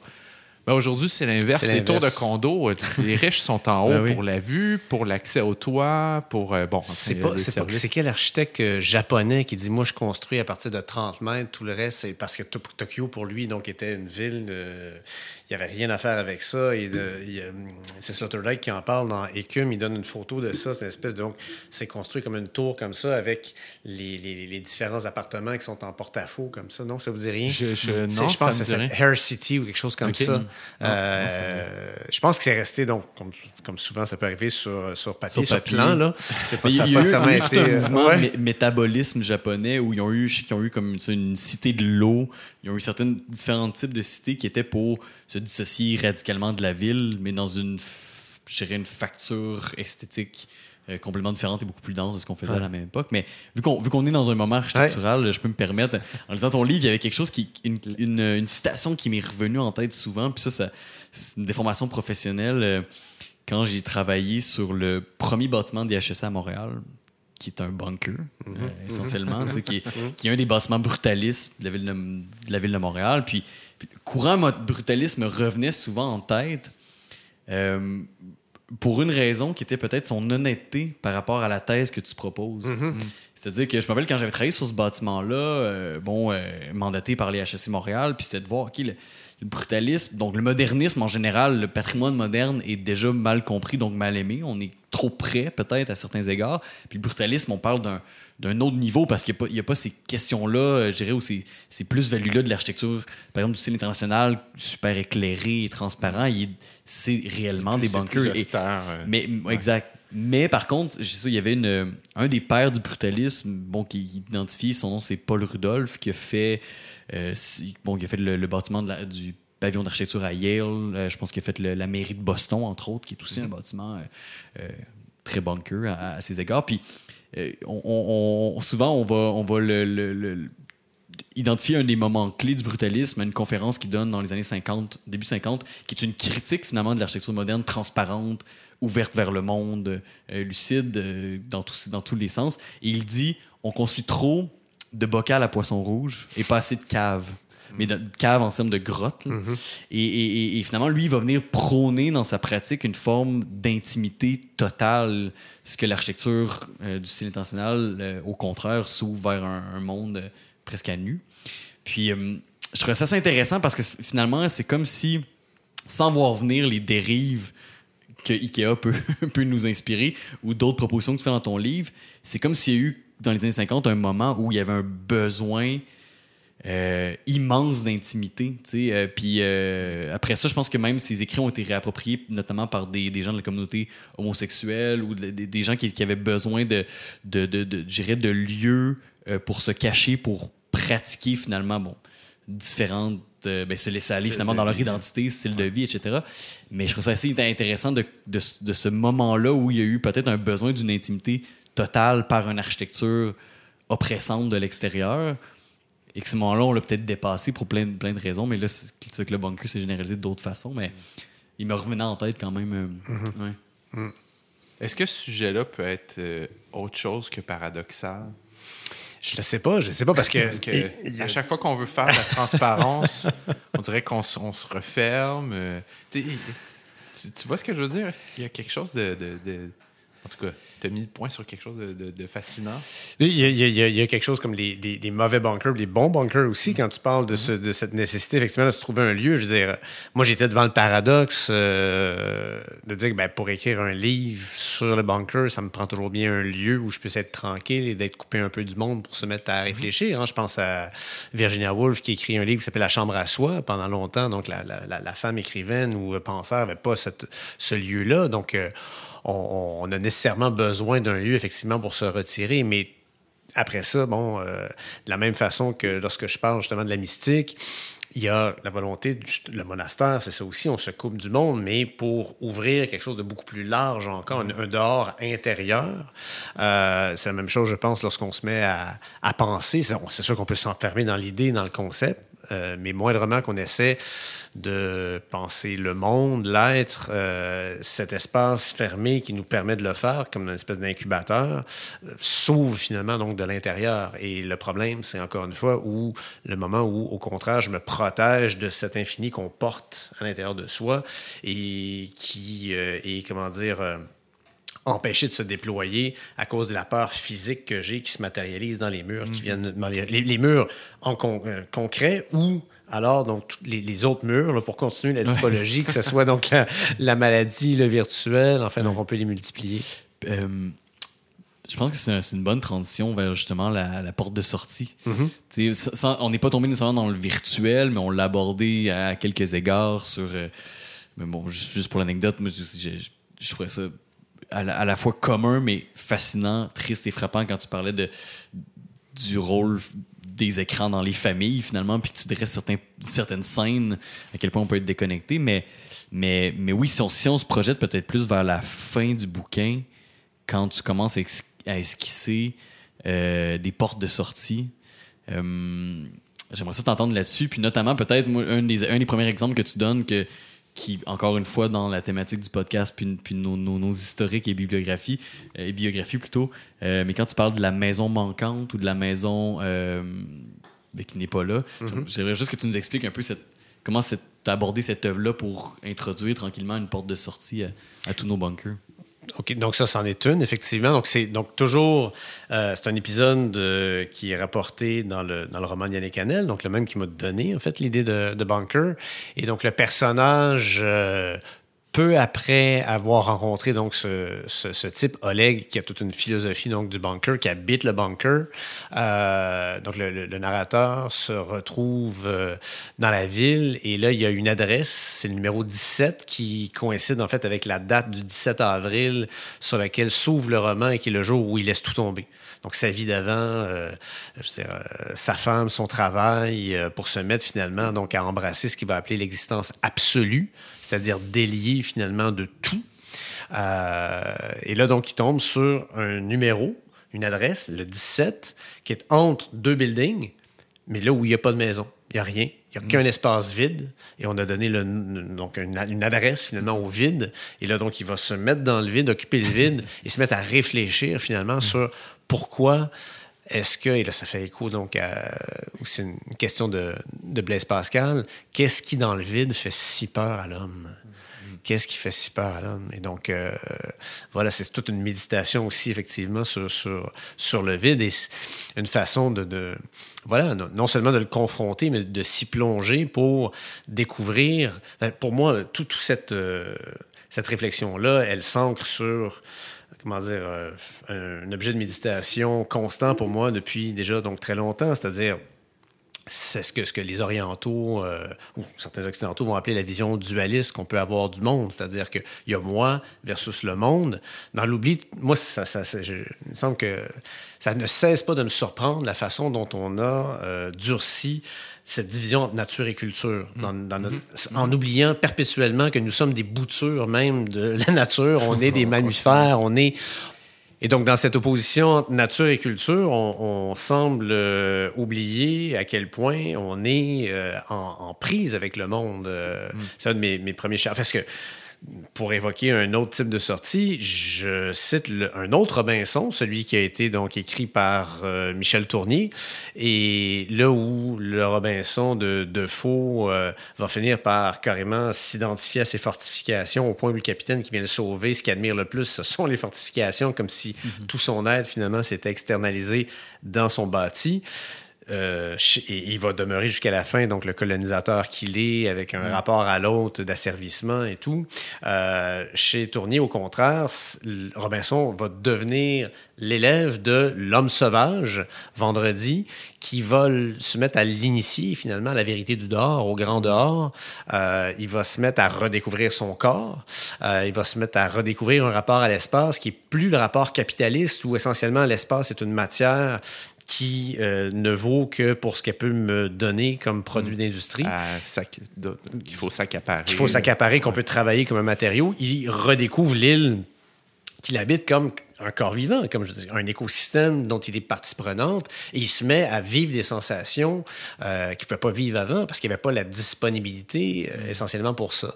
Et moi, donc, je suis toujours frappé par, euh, et ça me rattrape de toutes sortes de façons, par cette intrication entre le dedans et le dehors, jusque dans notre morphologie. Je veux dire, on, on a un arbre bronchique à l'intérieur de nous, on, donc on on prend un terme de l'extérieur pour parler de notre intériorité. Lorsqu'on parle de l'Amazonie, on en parle comme du poumon de la planète. Mm. Euh, et c'est le type de savoir qu'on retrouvait pour revenir au, Moyen Âge et à la Renaissance. On disait toujours que le corps humain, c'est le microcosme et que pour celui ou celle qui sait interpréter les choses correctement et voir ce qu'on peut appeler des formes matricielles, archétypales. Euh, tout est structuré dans un rapport de réciprocité. Et donc, s'enfermer dans le bunker, c'est perdre finalement ce lien vital, consubstantiel de l'humain à son environnement. Il y a plusieurs euh, mythes fondateurs en ce qui concerne le, début de l'architecture chez Hegel, chez bon, euh, Vitruve, Alberti, etc. Puis on oppose des fois deux types de, fondements, c'est-à-dire un qui serait plutôt dans, le mythe de la clairière. Hein. le, début de l'architecture, c'est le moment où on fait clairière dans une mhm. forêt. Et donc, on délimite strictement ce qui est la nature et la culture. La culture est à l'intérieur, la nature est à l'extérieur. Il y a une autre façon d'aborder la chose qui est plus près du nomadisme, qui est intéressante en disant, en réalité, le début de l'architecture précède ce moment-là, c'est-à-dire le début de l'architecture, c'est le moment où on se réfugie dans une caverne. Mhm. Et se réfugier dans une caverne, c'est prendre part au monde mhm. et euh, avoir la possibilité de bouger cet intérieur-là, finalement, mhm. euh, comme, comme image là, dans, dans, un absolu, le bouger dans le monde. Et donc, cette réciprocité-là avec le monde, avec la nature, devient beaucoup plus euh, fluide, poreuse. Tout à fait. Ben, dynamique. On peut, penser à l'architecture romane, euh, mm. l'importance que, va prendre le motif euh, végétal dans l'ornement des colonnes, mm-hmm. qui était considéré comme des arbres, en fait, de pierre à l'intérieur, et où la voûte, elle renvoyait donc à la voûte céleste. Donc, quand on était à l'intérieur, on était tout le temps rappelé à l'extérieur avec cette ouverture qu'il y avait au sommet, qu'on retrouve aussi au sommet des, des yurts mongols, au sommet donc de toutes sortes de constructions, où on avait la compréhension qu'on devait, pour éviter la bancarisation terminale, même si c'est pas comme ça qu'il le formulait, toujours garder un rapport finalement à l'ouvert, dans, dans, ce cas-là, donc c'était au transcendant, mais peu importe, vers le haut, d'une certaine façon. Il y a un beau texte d'Eliade qui s'appelle Briser le toit de la maison, et c'est uh-huh. un petit peu donc dans. Et si, si, je peux faire un pont là-dessus, c'est hyper intéressant parce que l'architecture romane euh, euh, prolonge. En fait, euh, euh, reste quand même dans l'idée de, de, la cachette. Hein, parce que c'est l'architecture des premiers chrétiens qui se sauvaient, qui étaient persécutés. Et on est plutôt dans un modèle de voûte, mais avec un début d'ouverture vers l'au-delà qui va se prolonger dans l'architecture gothique, Où là, on va aller plus loin, c'est-à-dire qu'on va ouvrir le vitrail dans l'absolu, on va faire rentrer la lumière. Donc, il y a comme une progression de, de, de ça. Dans un rapport non pas avec le, avec le monde, mais en tout cas certainement avec le, disons, la sphère, la, sphère céleste, mhm. assurément. Mhm. Mais ouais, ouais, mhm. ouais c'est super riche. C'est assez intéressant bon, qu'on, que la nature euh, s'introduit dans la discussion présentement parce que si euh, au moment de ce qu'on disait tantôt, le moment qui m'a terrorisé, moi, c'est bien ce deuxième Robinson-là qui m'a un peu délivré dans la lecture de, de ton essai pour ce qu'on qu'on est en train de raconter, mais sur cette forme de... c'est un discours qui émerge de plein de façons présentement, mais sur comment on peut dépasser, euh, évidemment, l'égocentrisme, mais aussi l'anthropocentrisme de certaines de nos perspectives où, quand on le raconte, tout doit nous servir, finalement, mm-hmm. Mm-hmm. et développer une forme d'écocentrisme où on peut peut-être imaginer un monde qu'on rend des services, puis il y en a d'autres qui sont dans l'altruisme total, et que certains éléments de la nature ou, ou du, du monde naturel peuvent exister, ben, du moins existent pour eux-mêmes, et aussi pour nous, et on existe aussi pour eux. Et dans toute cette, invention des, relations-là, c'est bien... C'est là que, que, finalement ce deuxième Robinson-là a une forme d'épiphanie quand il découvre son île de cette façon-là. Euh, pour moi, cette porte de sortie-là était comme un peu la première qui était un peu, euh, euh, finalement, euh, presque physique, finalement, quand, je, mm-hmm. quand je la mm-hmm. lisais dans, dans l'ouvrage. Mm-hmm. Mais où je m'en allais avec ça, sur l'idée de la nature, ce que je trouvais assez intéressant, c'est que dans, dans, dans, le bouquin, finalement, c'est drôle parce que un peu tu nous racontes nos bunkers, donc la nature est presque pas là. quand, tu, quand tu en fais la typologie, euh, je me rappelle, puis je l'ai pris en note dans certaines marges. J'essaie d'appliquer cette espèce de concept-là qu'on a envers nous-mêmes et comment on se défend d'un autre qui est euh, souvent inévitablement humain. Puis je me disais, ben, euh, tu sais, on cette logique-là, on l'applique à tout finalement, tu sais, aux intempéries et tout. Et la nature prend sa place dans notre délivrance à la fin, tu sais. Oui. Ben, J'aimerais t'entendre là-dessus, Ben, en fait, c'est ouais. comme symptomatiquement, euh, puis là, tu t'en parles, puis je, je le revois. Euh, Globalia, le moment de délivrance, euh, c'est quand il sort effectivement des sphères et qu'il retrouve son rapport à la nature. Il retrouve, ses, je le dis donc à la fin, finalement, c'est tout le temps le corps qu'on est en train d'essayer de verrouiller. Puis parce que le corps, justement, c'est cette interface finalement entre le dehors, le dehors puis le dedans. Et Fahrenheit 451, dont je parle aussi, le personnage de Montag, quand il finit par fuir effectivement la bulle virtuelle dans laquelle il est enfermé, enfermé c'est encore une redécouverte de la sensorialité immersive de la nature. Parce que ça, c'est une autre chose dont on pourrait parler pendant très longtemps. Donc, on vante effectivement donc l'immersion que permettent euh, les technologies euh, euh, qui viennent de plus en plus avec donc le, le- le- le- voilà comment est-ce qu'on appelle ça déjà l'immersion virtuelle là, en fait, augmentée, mais ce, qui, ce, qui, ce, qui, ce, qui- ce que, ce que ces personnages-là, donc, et ce que ces héros de roman euh, mettent en lumière, c'est le fait que on est là à rêver de s'augmenter par la technologie alors qu'on sous-utilise constamment nos sens et notre sensorialité. Et c'est là que euh, des cultures euh, qu'on qu'on maintenant qu'on qu'on remet donc à, l'ordre du jour, qu'on redécouvre, euh, comme la culture amérindienne, avait un rapport à la nature qui n'est pas du tout le nôtre. Euh, on, on se rappelle, quoi, c'est euh, le son nom, son nom m'échappe, le grand chef, moment donné, qui arrive devant les, les, les, les- les- les premiers colons, puis qui, qui leur dit Bon, on va vous acheter ce bout de terre-là. Puis pour eux, c'est inconcevable qu'on puisse vouloir être propriétaire d'une rivière, de l'eau, d'un bout de terre. C'est, c'est- ça appartient à tout le monde.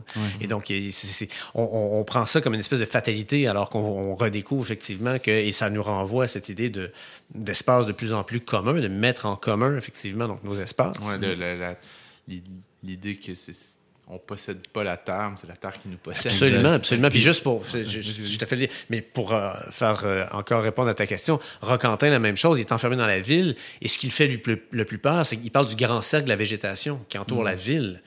Et moi, c'est une chose qui m'a vraiment frappé quand j'ai j'ai voyagé dans 20-30 pays, euh, et là où je suis le plus mal, c'est vraiment des villes où il y a peu de place pour la végétation. Je- moi, j'ai été fasciné. Je suis passé de euh, Brasilia, euh, où, euh, puis là, je parle pas évidemment du centre-ville, euh, mais de tout ce qui est autour. Et là, c'est quand je suis arrivé donc en auto l'aéroport. Enfin, le trajet que j'ai pris, cette espèce de de verre, évidemment, brésilien, absolument incroyable. Et euh, par, rapport, par, opposition à, par rapport à Paris, d'où je venais, où là, tu as des petits arbres au centre du trottoir qui sont exsangues euh, de la nature, justement, européenne, qui est harnachée, qui, qui dégage absolument dans rien. Et j'ai adoré habiter euh, Paris pour toute la culture. le- le- bon. Mais après un, un certain temps, je me dis, j'aurais éventuellement, je sais pas moi, j'habiterais là quelques mois, mais jamais je pourrais. La, la nature d'ici, disons, les grands espaces me manquaient d'une façon absolument extraordinaire. Et c'est l'expérience que font plusieurs euh, héros ou Protagonistes, héroïnes, protagonistes dont, dont je parle, effectivement. Et c'est presque systématiquement ces retrouvailles, finalement, donc avec la nature puis la sensorialité. c'est tellement intéressant parce que finalement, c'est comme si, malgré toutes les technologies qu'on peut inventer, la seule technologie, si on peut l'appeler comme telle, qui nous permet de stimuler les sens de cette façon-là, c'est la nature, tu sais, en termes de- d'une expérience qui est totale. J'envisage un peu euh, une sorte de, de, fin à cette discussion-là, parce qu'effectivement, euh, ça n'arrête pas d'ouvrir à d'autres dimensions, mais, Mais moi, aussi, moi aussi, j'ai une fin en quelque part. ouais. J'attends la tienne, mais... Avant qu'on aille s'emmurer euh, dans. nos- D'ailleurs, le, le design des autos dans, dans le livre euh, Living Complex aussi de, de, De Mac, de ouais. Mac, euh, il parle des design des voitures en disant que ils ont, ils ont- elles ont changé avec le temps, c'est-à-dire que historiquement, elles étaient très tournées vers l'extérieur, vers le paysage, avec des grandes baies vitrées droites. Puis désormais, sont de plus en plus ces autos-là sont de plus en plus fermées sur elles-mêmes. Les, vi- les vitres, Les vitres. sont de plus en plus petites. Puis il y a plein d'écrans qui Ouais, viennent dans, dans- C'est C'est drôle vrai. parce que ce Ça, chapitre-là aurait pu s'insérer dans Ouais. Bunker sur... Ouais. totalement. Parce que aussi, ça c'est devient une boîte là. Et même, tu as le même le bunker virtuel parce qu'il parle des technologies qui s'insèrent maintenant dans l'automobile. Puis, euh, puis même, j'aime bien son hypothèse à la base, en tout cas sa proposition, parce qu'il dit si tu veux regarder notre rapport à la consommation, euh, synthétisé dans un objet en tant que tel, il dit il n'y a jamais eu autant d'argent investi dans un objet en termes de, de marketing, de conception et dans un cycle aussi rapide, c'est-à-dire à chaque année, que l'automobile. Donc, oui, de regarder son évolution, c'est de regarder une forme de, de c'est ça, d'évolution de notre propre sociologie, notre propre rapport à l'espace en accéléré. Parce que dans le voyage, puis là, tu, tu- tu- tu venais de Québec aujourd'hui, mais dans Ouais. le voyage, de plus en plus, on est tourné vers un entre-soi total. Euh, Il y a- Ouais. il y, a un chapitre qui a été coupé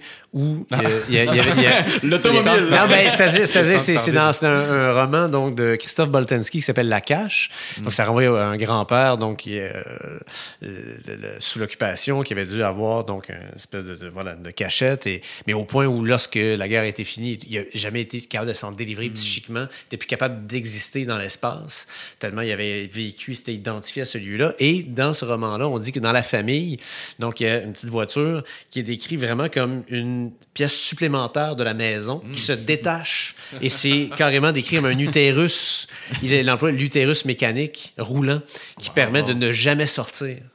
Euh, et ça, c'est- ça c'est toi, c'est une chose à laquelle j'avais pensé. Il y a eu un chapitre à faire sur euh, le Nautilus du capitaine Nemo, euh, l'idée d'un bunker mobile euh, ou comme la mobile home. donc, il y a tout à- bon, mais voilà. fallait La que ça- fallait- qui- fallait que ça arrête à un moment Il y a donné. le mais- volet 2 qui s'en Ouais, vient. voilà. Mais je- là où je m'en allais euh, très, très péniblement de- de- dans- dans- en, en termes de détour, c'est au fond l'idée de, de- de- du numérique puis de l'ère numérique. C'est-à-dire que finalement, tout, parler de, de l'espace résidentiel, ça devient une sorte de symbole aujourd'hui d'une certaine façon parce que le, le- la cloison qui nous pro- protégeait de l'intérieur historiquement, hein, celle des, des- des poètes ou de, de- de Emily Dickinson, euh, si on veut parler des villes de papier, parce qu'il y a question de ça aussi euh, dans le livre, euh, euh, tout ça a éclaté un peu d'une certaine façon. Cette cloison-là a éclaté aussi parce que le monde entier rentre chez soi en tout temps désormais.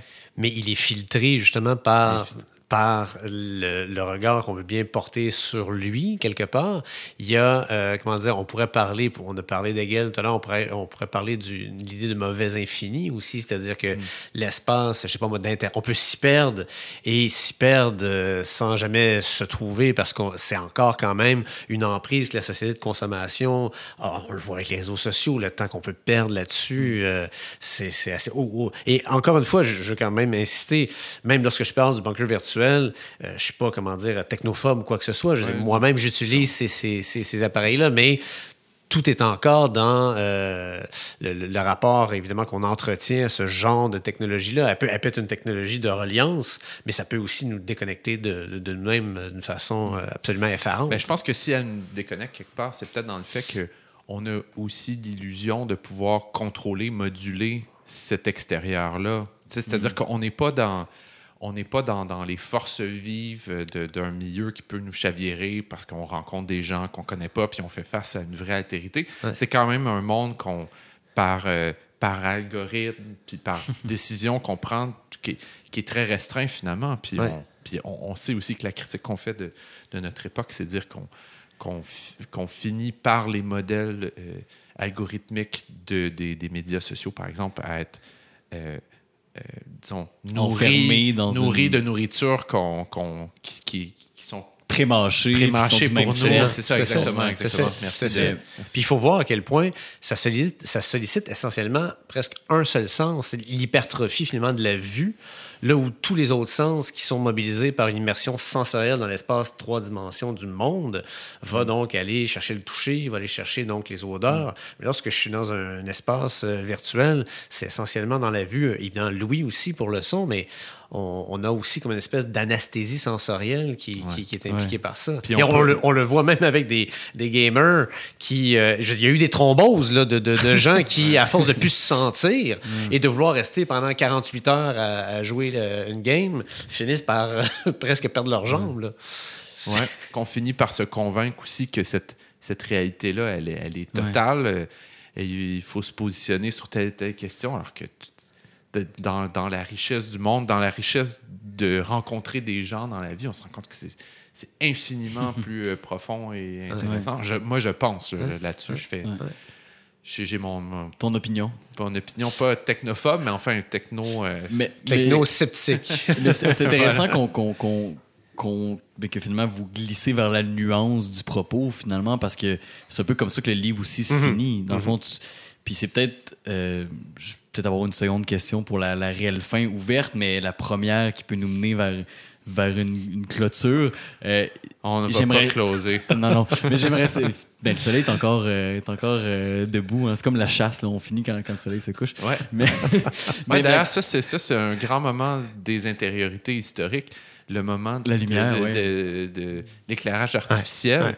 qui permet de créer un jour euh, qui, qui, qui Oui, se termine seulement quand on le décide. Ouais, Alors que exact tout le monde sait que tu, tu vas en camping puis tu t'endors à 7h30 parce que ça fait debout à 3 cinq heures. heures. que tu sens que le soleil se coucher. Exact.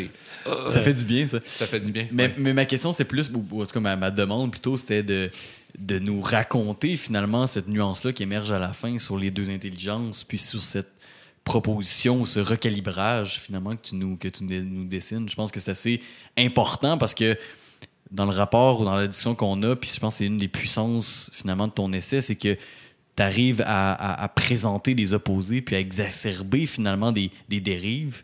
Mais il y a quand même une réunion à la fin sur, sur cette proposition-là qui, Sur- Tout à fait. qui mérite d'être racontée. Oui, ben écoute, merci pour la question. Tu fais référence donc à, à ce moment où j'en arrive à analyser les deux personnages de, du Robinson de Tournier et de Vendredi, euh, donc l'homme sauvage, comme étant des incarnations respectives, un de la conscience, donc Robinson rationnel, euh, pragmatique, empirique, qui travaille sur la matière, sur le monde, euh, mais qui donc s'enferme dans sa logique, disons, productiviste, et que donc j'associe voilà à, à une conscience, euh, c'est le volontarisme euh, dans lequel on est, versus une conscience qui est beaucoup plus dans la dans la réception, euh, qui est euh, beaucoup plus en phase, euh, un peu comme on, on le voit dans le taoïsme par exemple. L'idée c'est de s'accorder finalement au mouvement qui nous entoure, au mouvement cosmique, au flux qui nous traverse, plutôt que de vouloir les les contrôler. Euh, et donc, c'est deux types de, de, de conscience qui sont nécessaires, justement. Donc, le danger, un petit peu, disons, dans ce qu'on pourrait appeler donc, les, les différents illuminismes, euh, il y a aussi des dérives du côté spiritualisme. euh, on peut parler d'un escapisme spirituel, c'est-à-dire je fuis aussi la matière et les nécessités qui sont attachées à notre condition incarnée. Je veux dire, on ne peut pas se, se- se le cacher. Euh, on ne peut pas être de purs esprits. Euh, mais euh, il s'agissait d'essayer de penser une espèce donc de, de, de voie médiane où il ne s'agit pas de rejeter donc cette conscience-là qui a forgé quand même la force de l'Occident, il faut bien l'avouer. Il ne s'agit pas de dire, bon, l'Orient tout compris avec effectivement cette idée un peu taoïste de fusion dans la nature versus nous qui sommes un peu, voilà, donc à la traîne. Mais disons que on a hypertrophié effectivement donc cette, euh, cette espèce de cerveau euh, euh, rationnel, interventionniste, au détriment d'une entente euh, dans la tradition, donc on l'appelle l'intelligence du cœur, dans la mesure où c'est une, une intelligence centrale qui vient essayer de se mettre à l'écoute finalement du monde, de se mettre en résonance avec lui. Et je pense que c'est dans le dialogue de ces deux consciences-là qu'on arrive à former un être humain qui ne fonctionne pas juste avec une moitié de lui-même. Euh, mais dans le rapport hiérarchique, je pense que la, cette conscience à devenir l'élève, la, conscience rationnelle, celle qui nous permet d'agir sur le, le monde, devrait donc rétrograder un peu, donc euh, descendre du trône où on l'a mis pour euh, se mettre à l'écoute finalement d'une conscience qui soit ben, plus en phase avec justement cette idée d'une écoute écosystémique où on, au lieu de se, se, se considérer comme on l'a fait pendant longtemps l'Occident comme étant au sommet de l'échelle de l'évolution, on est partie prenante d'un tout qui a à nous enseigner, mais de tellement de façons. Euh, euh, le langage parlé, c'est une chose, il nous permet d'écrire des livres, il nous permet de penser, mais quand j'observe euh, un animal, il y a plein de choses qui, euh, qui m'enseignent en ne parlant pas. Ou j'écris aussi un peu de poésie et donc euh, je réfléchissais donc à ce que l'arbre nous enseigne aussi, juste le regarder. On a cette parole muette du monde, on a, on a- on a un peu cessé de l'entendre, euh, alors que l'arbre, c'est une façon de... il- ce qui nous enseigne, c'est que je ne peux pousser vers le haut qu'en descendant très profondément dans le sol. Et c'est un petit peu l'idée aussi dans le bunker, c'est-à-dire que descendre dans l'intériorité, dans l'inconscient, se connaître soi-même. On en revient aux, an- aux anciens Grecs. Hein. Socrate, connais-toi toi-même et tu connaîtras donc l'univers et les dieux et tout ce qui compose donc le réel. Alors on est un peu à la surface de nous-mêmes. Pour moi, le rapport qu'on a à l'espace, c'est un petit peu ça. On est beaucoup dans l'écorce et on a perdu un peu de vue ce, ce cœur-là qu'il s'agit euh, finalement de, de, de retrouver. Puis je pense que c'est une intériorité qui n'est pas incompatible avec l'idée de, de trouver un confort résidentiel. Ah non, tout à- C'est- ouais. c'est- Ben je oui. pense Je- que c'est je- ça qui est intéressant. Absolument, tout à fait. Ben, bien d'accord avec toi. ce- Ouais. Euh, il y a des écrivains qui ont témoigné, là, qui, euh, je pense, je sais pas, à, à certains euh, dans des conforts très, très relatifs, disons, à grelotter. Moi-même, j'ai eu des appartements donc, à Montréal où, voilà, c'est tellement mal isolé que tu es là, puis tes, doigts, tes doigts sont en train de givrer. Donc, c'est ce que je disais tout à l'heure, c'est-à-dire que ça prend bien un espace quand même pour penser, Oui, oui, pour être capable pour s'installer. Donc, un espèce de minimum vital. Mais, encore une fois, donc, le, si on parle du, du bourgeois ou domestique, Ouais. c'est ce moment où, à un moment donné, là, on, on embarre un petit peu trop épais. Bien et sûr. au lieu de se contenter du. Aujourd'hui, on parle beaucoup de simplicité volontaire. là. disons que Mm. on a exagéré de l'autre côté et on en vient finalement à se perdre un petit peu dans cette Ah, espèce mais de. assurément. Voilà. Surtout que si le modèle nous indique que d'une mobilité sociale ascendante veut dire qu'on a de plus en plus besoin de- Ouais. d'espace, puis de, de- ben, c'est une, lubie. Je veux dire, ça fait pas de sens. Évidemment, ces gens-là sont très riches, sont de plus en plus isolés de- dans ces mondes-là. Je veux dire, ça, les en- ça les rend manifestement Ouais. plus heureux, si j'ai bien compris. Ce que j'ai trouvé fascinant, finalement, aussi dans, dans Bunker, c'était l'idée où tu nous présentes une panoplie d'exemples littéraires et réels pour qu'on comprenne ces différents bunkers-là. Et là, à la fin, on se retrouve seul, finalement. Tu sais, qu'on ait un peu la clé euh, pour en sortir par rapport à notre perspective du monde, notre, conception. Et là, un peu dans, l'idée de cadre bâti, j'avais presque envie de faire une forme d'objet miroir, c'est-à-dire qu'une fois, on part des exemples qui sont littéraires, donc symboliques, donc culturels et réels et vécus, on se retrouve à l'individu. Et j'avais envie de dire, ben là, on a sorti du bunker, mais comment on fait pour reconstruire le monde par la suite? En s'inspirant de cette perspective-là? Et là, je, n'ai évidemment pas de réponse à ça parce que c'est d'une complexité sans nom, mais il y a quelque chose de puissant, je pense, là, pour, euh, pour des gens que c'est leur métier ou en tout cas leur intérêt de se dire si on se retrouve seul et que ce seul-là doit un peu être un dialogue, comme tu dis, entre ces deux formes d'intelligence-là, mais qu'est-ce que ça veut dire pour les lieux? Qu'est-ce que ça veut dire pour un monde qu'on doit construire et habiter? Donc, j'avais, j'avais comme envie d'avoir une forme d'épilogue sur la sortie, mais la- la- le reconstruire par la suite aussi, qui, était, qui, qui serait aussi fascinant. Tu sais. Euh, C'est- effectivement, je pense pas que c'est une question à laquelle je puisse répondre. Peut-être que l'autre Guillaume a, a- a plus de, de, de- de ce point de vue-là, parce que là, donc, tu renvoies à- ouais. d'un point de vue architectural, comment on pense ces, ces, ces lieux, enfin, du point de vue même de l'aménagement du territoire ou. euh, Ben, ouvert, mais plus sur si ce monde-là pouvait être réhabité finalement euh, dans une perspective qui serait nouvelle euh, et un- ce rebalancement entre ces deux intelligences-là, ben, qu'est-ce que ça donnerait peut-être comme lieu qu'on ne connaît pas? Donc, effectivement, il n'y a pas nécessairement de réponse, mais je trouve que là, il y a un- tu nous laisses sur un potentiel qui est quand même présent et pas banal. Ouais. Moi, disons, je vais vous laisser répondre d'un point de vue peut-être plus technique. Moi, la, la- la réponse à laquelle j'en venais, parce que je. C'est pas une réponse, en fait, donc je- mais c'est une, su- une suggestion. L'idée, en fait, de tout ce livre-là, euh, c'était de, encore une fois, de, de rendre conscient des mécanismes de défense qui finissent par nous aliéner de Ouais, toutes sortes de façons qui ben, non seulement qui ne sont pas nécessaires, mais je pense qu'ils nous pourrissent la vie. Ouais. Et donc, il y a tout un travail, de- il y a évidemment tout un travail psychanalytique euh, sous-jacent finalement donc à, à cet essai-là où on essaie finalement de, en rendant conscient ce- ce- le type de bunker dans lequel on vit inconsciemment, ben une fois qu'on. C'est l'idée même d'une cure psychanalyse, c'est quand j'en deviens conscient et que je travaille donc à maintenir un niveau de conscience euh, euh, X, j'arrive à m'en défaire, j'arrive à m'en délier. Donc, à la limite, on peut imaginer d'autres lieux, mais on peut imaginer aussi d'habiter des lieux semblables, mais d'une autre façon. Je pense à une phrase, euh, euh, je pensais de, de Blanchot, Maurice Blanchot, un autre essayiste, philosophe, qui dit habiter sans habitude. Et donc, c'est tout un défi, ça, évidemment. euh, Puisque avec l'habitation, il y a une quotidienneté qui vient avec et on s'installe, on se cristallise. C'est tout le temps ça, c'est de se cristalliser.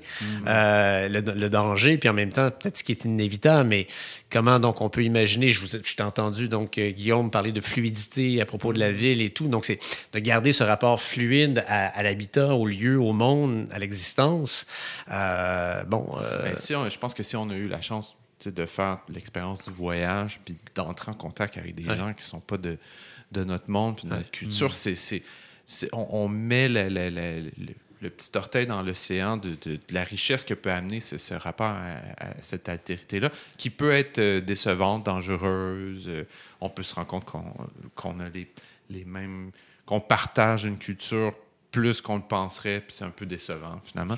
Mais quand même, on, on le fait, c'est déjà ça plutôt que de rester chez soi puis de, de Ouais. penser- de- de- d'avoir peur du monde entier. Tout à fait. Je vais peut-être terminer par une, une- une image euh, que Sloterdijk va souvent commenter, qui, moi, me parle énormément, qui est celle d'un d'un poète, donc Rilke, Rilke, qui parle de l'espace intérieur du monde.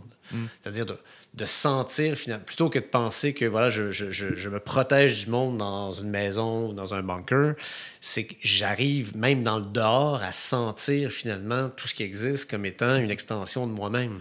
C'est ce qu'on appelle donc dans, dans l'expérience, disons, mystique ou euh, même juste poétique. il y a tout un, un dialogue entre Freud et un autre écrivain qui s'appelle Romain Roland. Il appelle ça le sentiment océanique. Et donc, c'est- et on l'a tous vécu à un moment ou un autre. C'est-à-dire que tu parlais, donc, on va dans la forêt. Souvent, nature, la nature va favoriser ça à cause qu'on est dans une immersion. On est on n'est pas dans le bruit, finalement, permanent, qui est quand même un peu associé à la ville, encore que, bon, il y a des espaces de, de retrait. Les parcs ont été inventés aussi pour essayer de se reposer de ça. Mais, euh, donc, ce moment où, finalement, on sent, on ne va pas juste l'intellectualiser, là, on le sent, c'est un moment incarné où on semble être en symbiose finalement avec tout ce qui existe et on parle à ce moment-là de corps-paysage. C'est comme si on n'est plus égocentré, mais qu'on est cosmocentré. Et la- la- la- la- un des exercices en, en méditation qui permet de vivre ça de façon très simple et sans, du- sans aucun ésotérisme, c'est juste de réaliser que souvent en tant qu'occidentaux, on est beaucoup le centre, évidemment, c'est la conscience est beaucoup dans la tête. Et juste, moi, je fais tout le temps prendre conscience à mes étudiants quand j'en parle, parce que la littérature me, parlait de par- me permet de parler de toutes sortes de choses, dire que quand on prend donc un objet, souvent- presque jamais notre conscience est dans notre main. Elle est- presque, et la différence entre toucher quelque chose de façon distraite et caresser quelque chose, ben la caresse, ce que j'ajoute de plus, c'est que je fais descendre la conscience dans ma main. Mais il y a un moment où je peux carrément, après avoir vu la possibilité de localiser, délocaliser la conscience à volonté dans le corps, je peux la faire basculer à l'extérieur du corps. Là, ça devient un petit peu plus Ça- ça- ça spécial. prend plus de travail, Ça prend mais- plus de travail, mais c'est ce qu'on appelle le sentiment Mais je pense qu'on peut donc. goûter, même avec euh, peu d'expérience en méditation, à cette- ce- ces petits moments-là où on se décentre Voilà, du monde. exact. Puis on fait comme Ah, c'est juste une partie de. Tu sais, le problème avec euh, Ouais. ma voisine, je veux dire, à l'échelle à l'échelle du cosmos.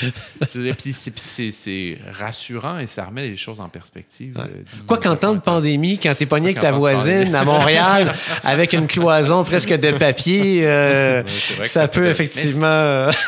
Puis c'est là où, là, si on ouvrait sur une autre dimension, c'est que il y a aussi dans ce, ce, ce besoin de, de confort ontologique résidentiel-là, il y a, il y a quelque chose qui, qui est très inégal aussi euh, à l'échelle du monde qui- qu'il faut considérer quand même. Puis il y, a un- il y a un niveau à atteindre après où, au-delà de ce niveau-là, ça, ça devient problématique. Mais en deçà de ça, en deçà de, de ce- d'un certain seuil de petit confort résidentiel, ne serait-ce qu'à l'intérieur d'une famille, s'il y a beaucoup d'enfants et peu d'argent, ça devient quelque chose de, de- de- d'essentiel euh, comme, comme euh, euh, euh, disons, comme, Levier. comme un peu. levier ou de point de départ, là, catapulte vers le monde.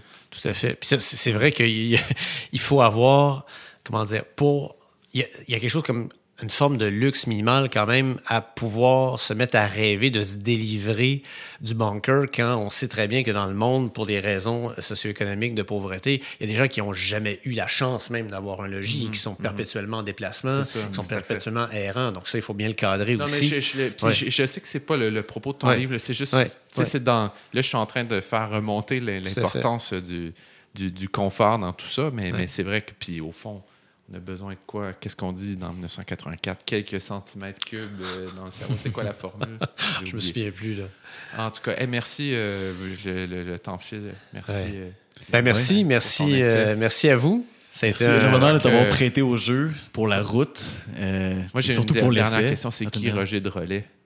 Pardon? Roger de Relais. Oui. C'est incroyable. Ça, Je le connaissais pas. un personnage euh, fabuleux. Donc là, tu me ramènes Sur à mes années de bac euh, où j'étais dans ma chevette euh, bleu, bleu poudre à écouter les radios AM, qui était la seule, euh, seule fréquence que j'avais. Est-ce ouais. qu'il y avait la réponse, Roger de Relais? Ah, Roger Rollet, il avait la réponse. Ben, C'est-à-dire, lui, il pensait qu'il y avait les réponses. Un petit clin d'œil à la radio communautaire de Verdun. ici. voilà, exactement. Ouais. Et je dois dire qu'on termine la discussion dans une pièce euh, avec euh, de l'éclairage zénital. le soleil se couche, puis il fait presque noir. On voit à. L'éclairage zénital et l'assise Ikea. c'est- Ouais, on est, on est en phase avec. euh, Voilà. Peut-être qu'on Avec- n'ose pas ouvrir les lumières parce qu'on ne veut pas se contredire, mais là, on est Le en moment phase avec cosmique, la nature. Ouais, On a le moment cosmique. Salut, merci. Merci. Carte bâtie est une idée originaire de Guillaume Métier et Émile Forêt. Réalisation et mise en ligne, Maude Cournoyer. Graphisme, Dominique Etier.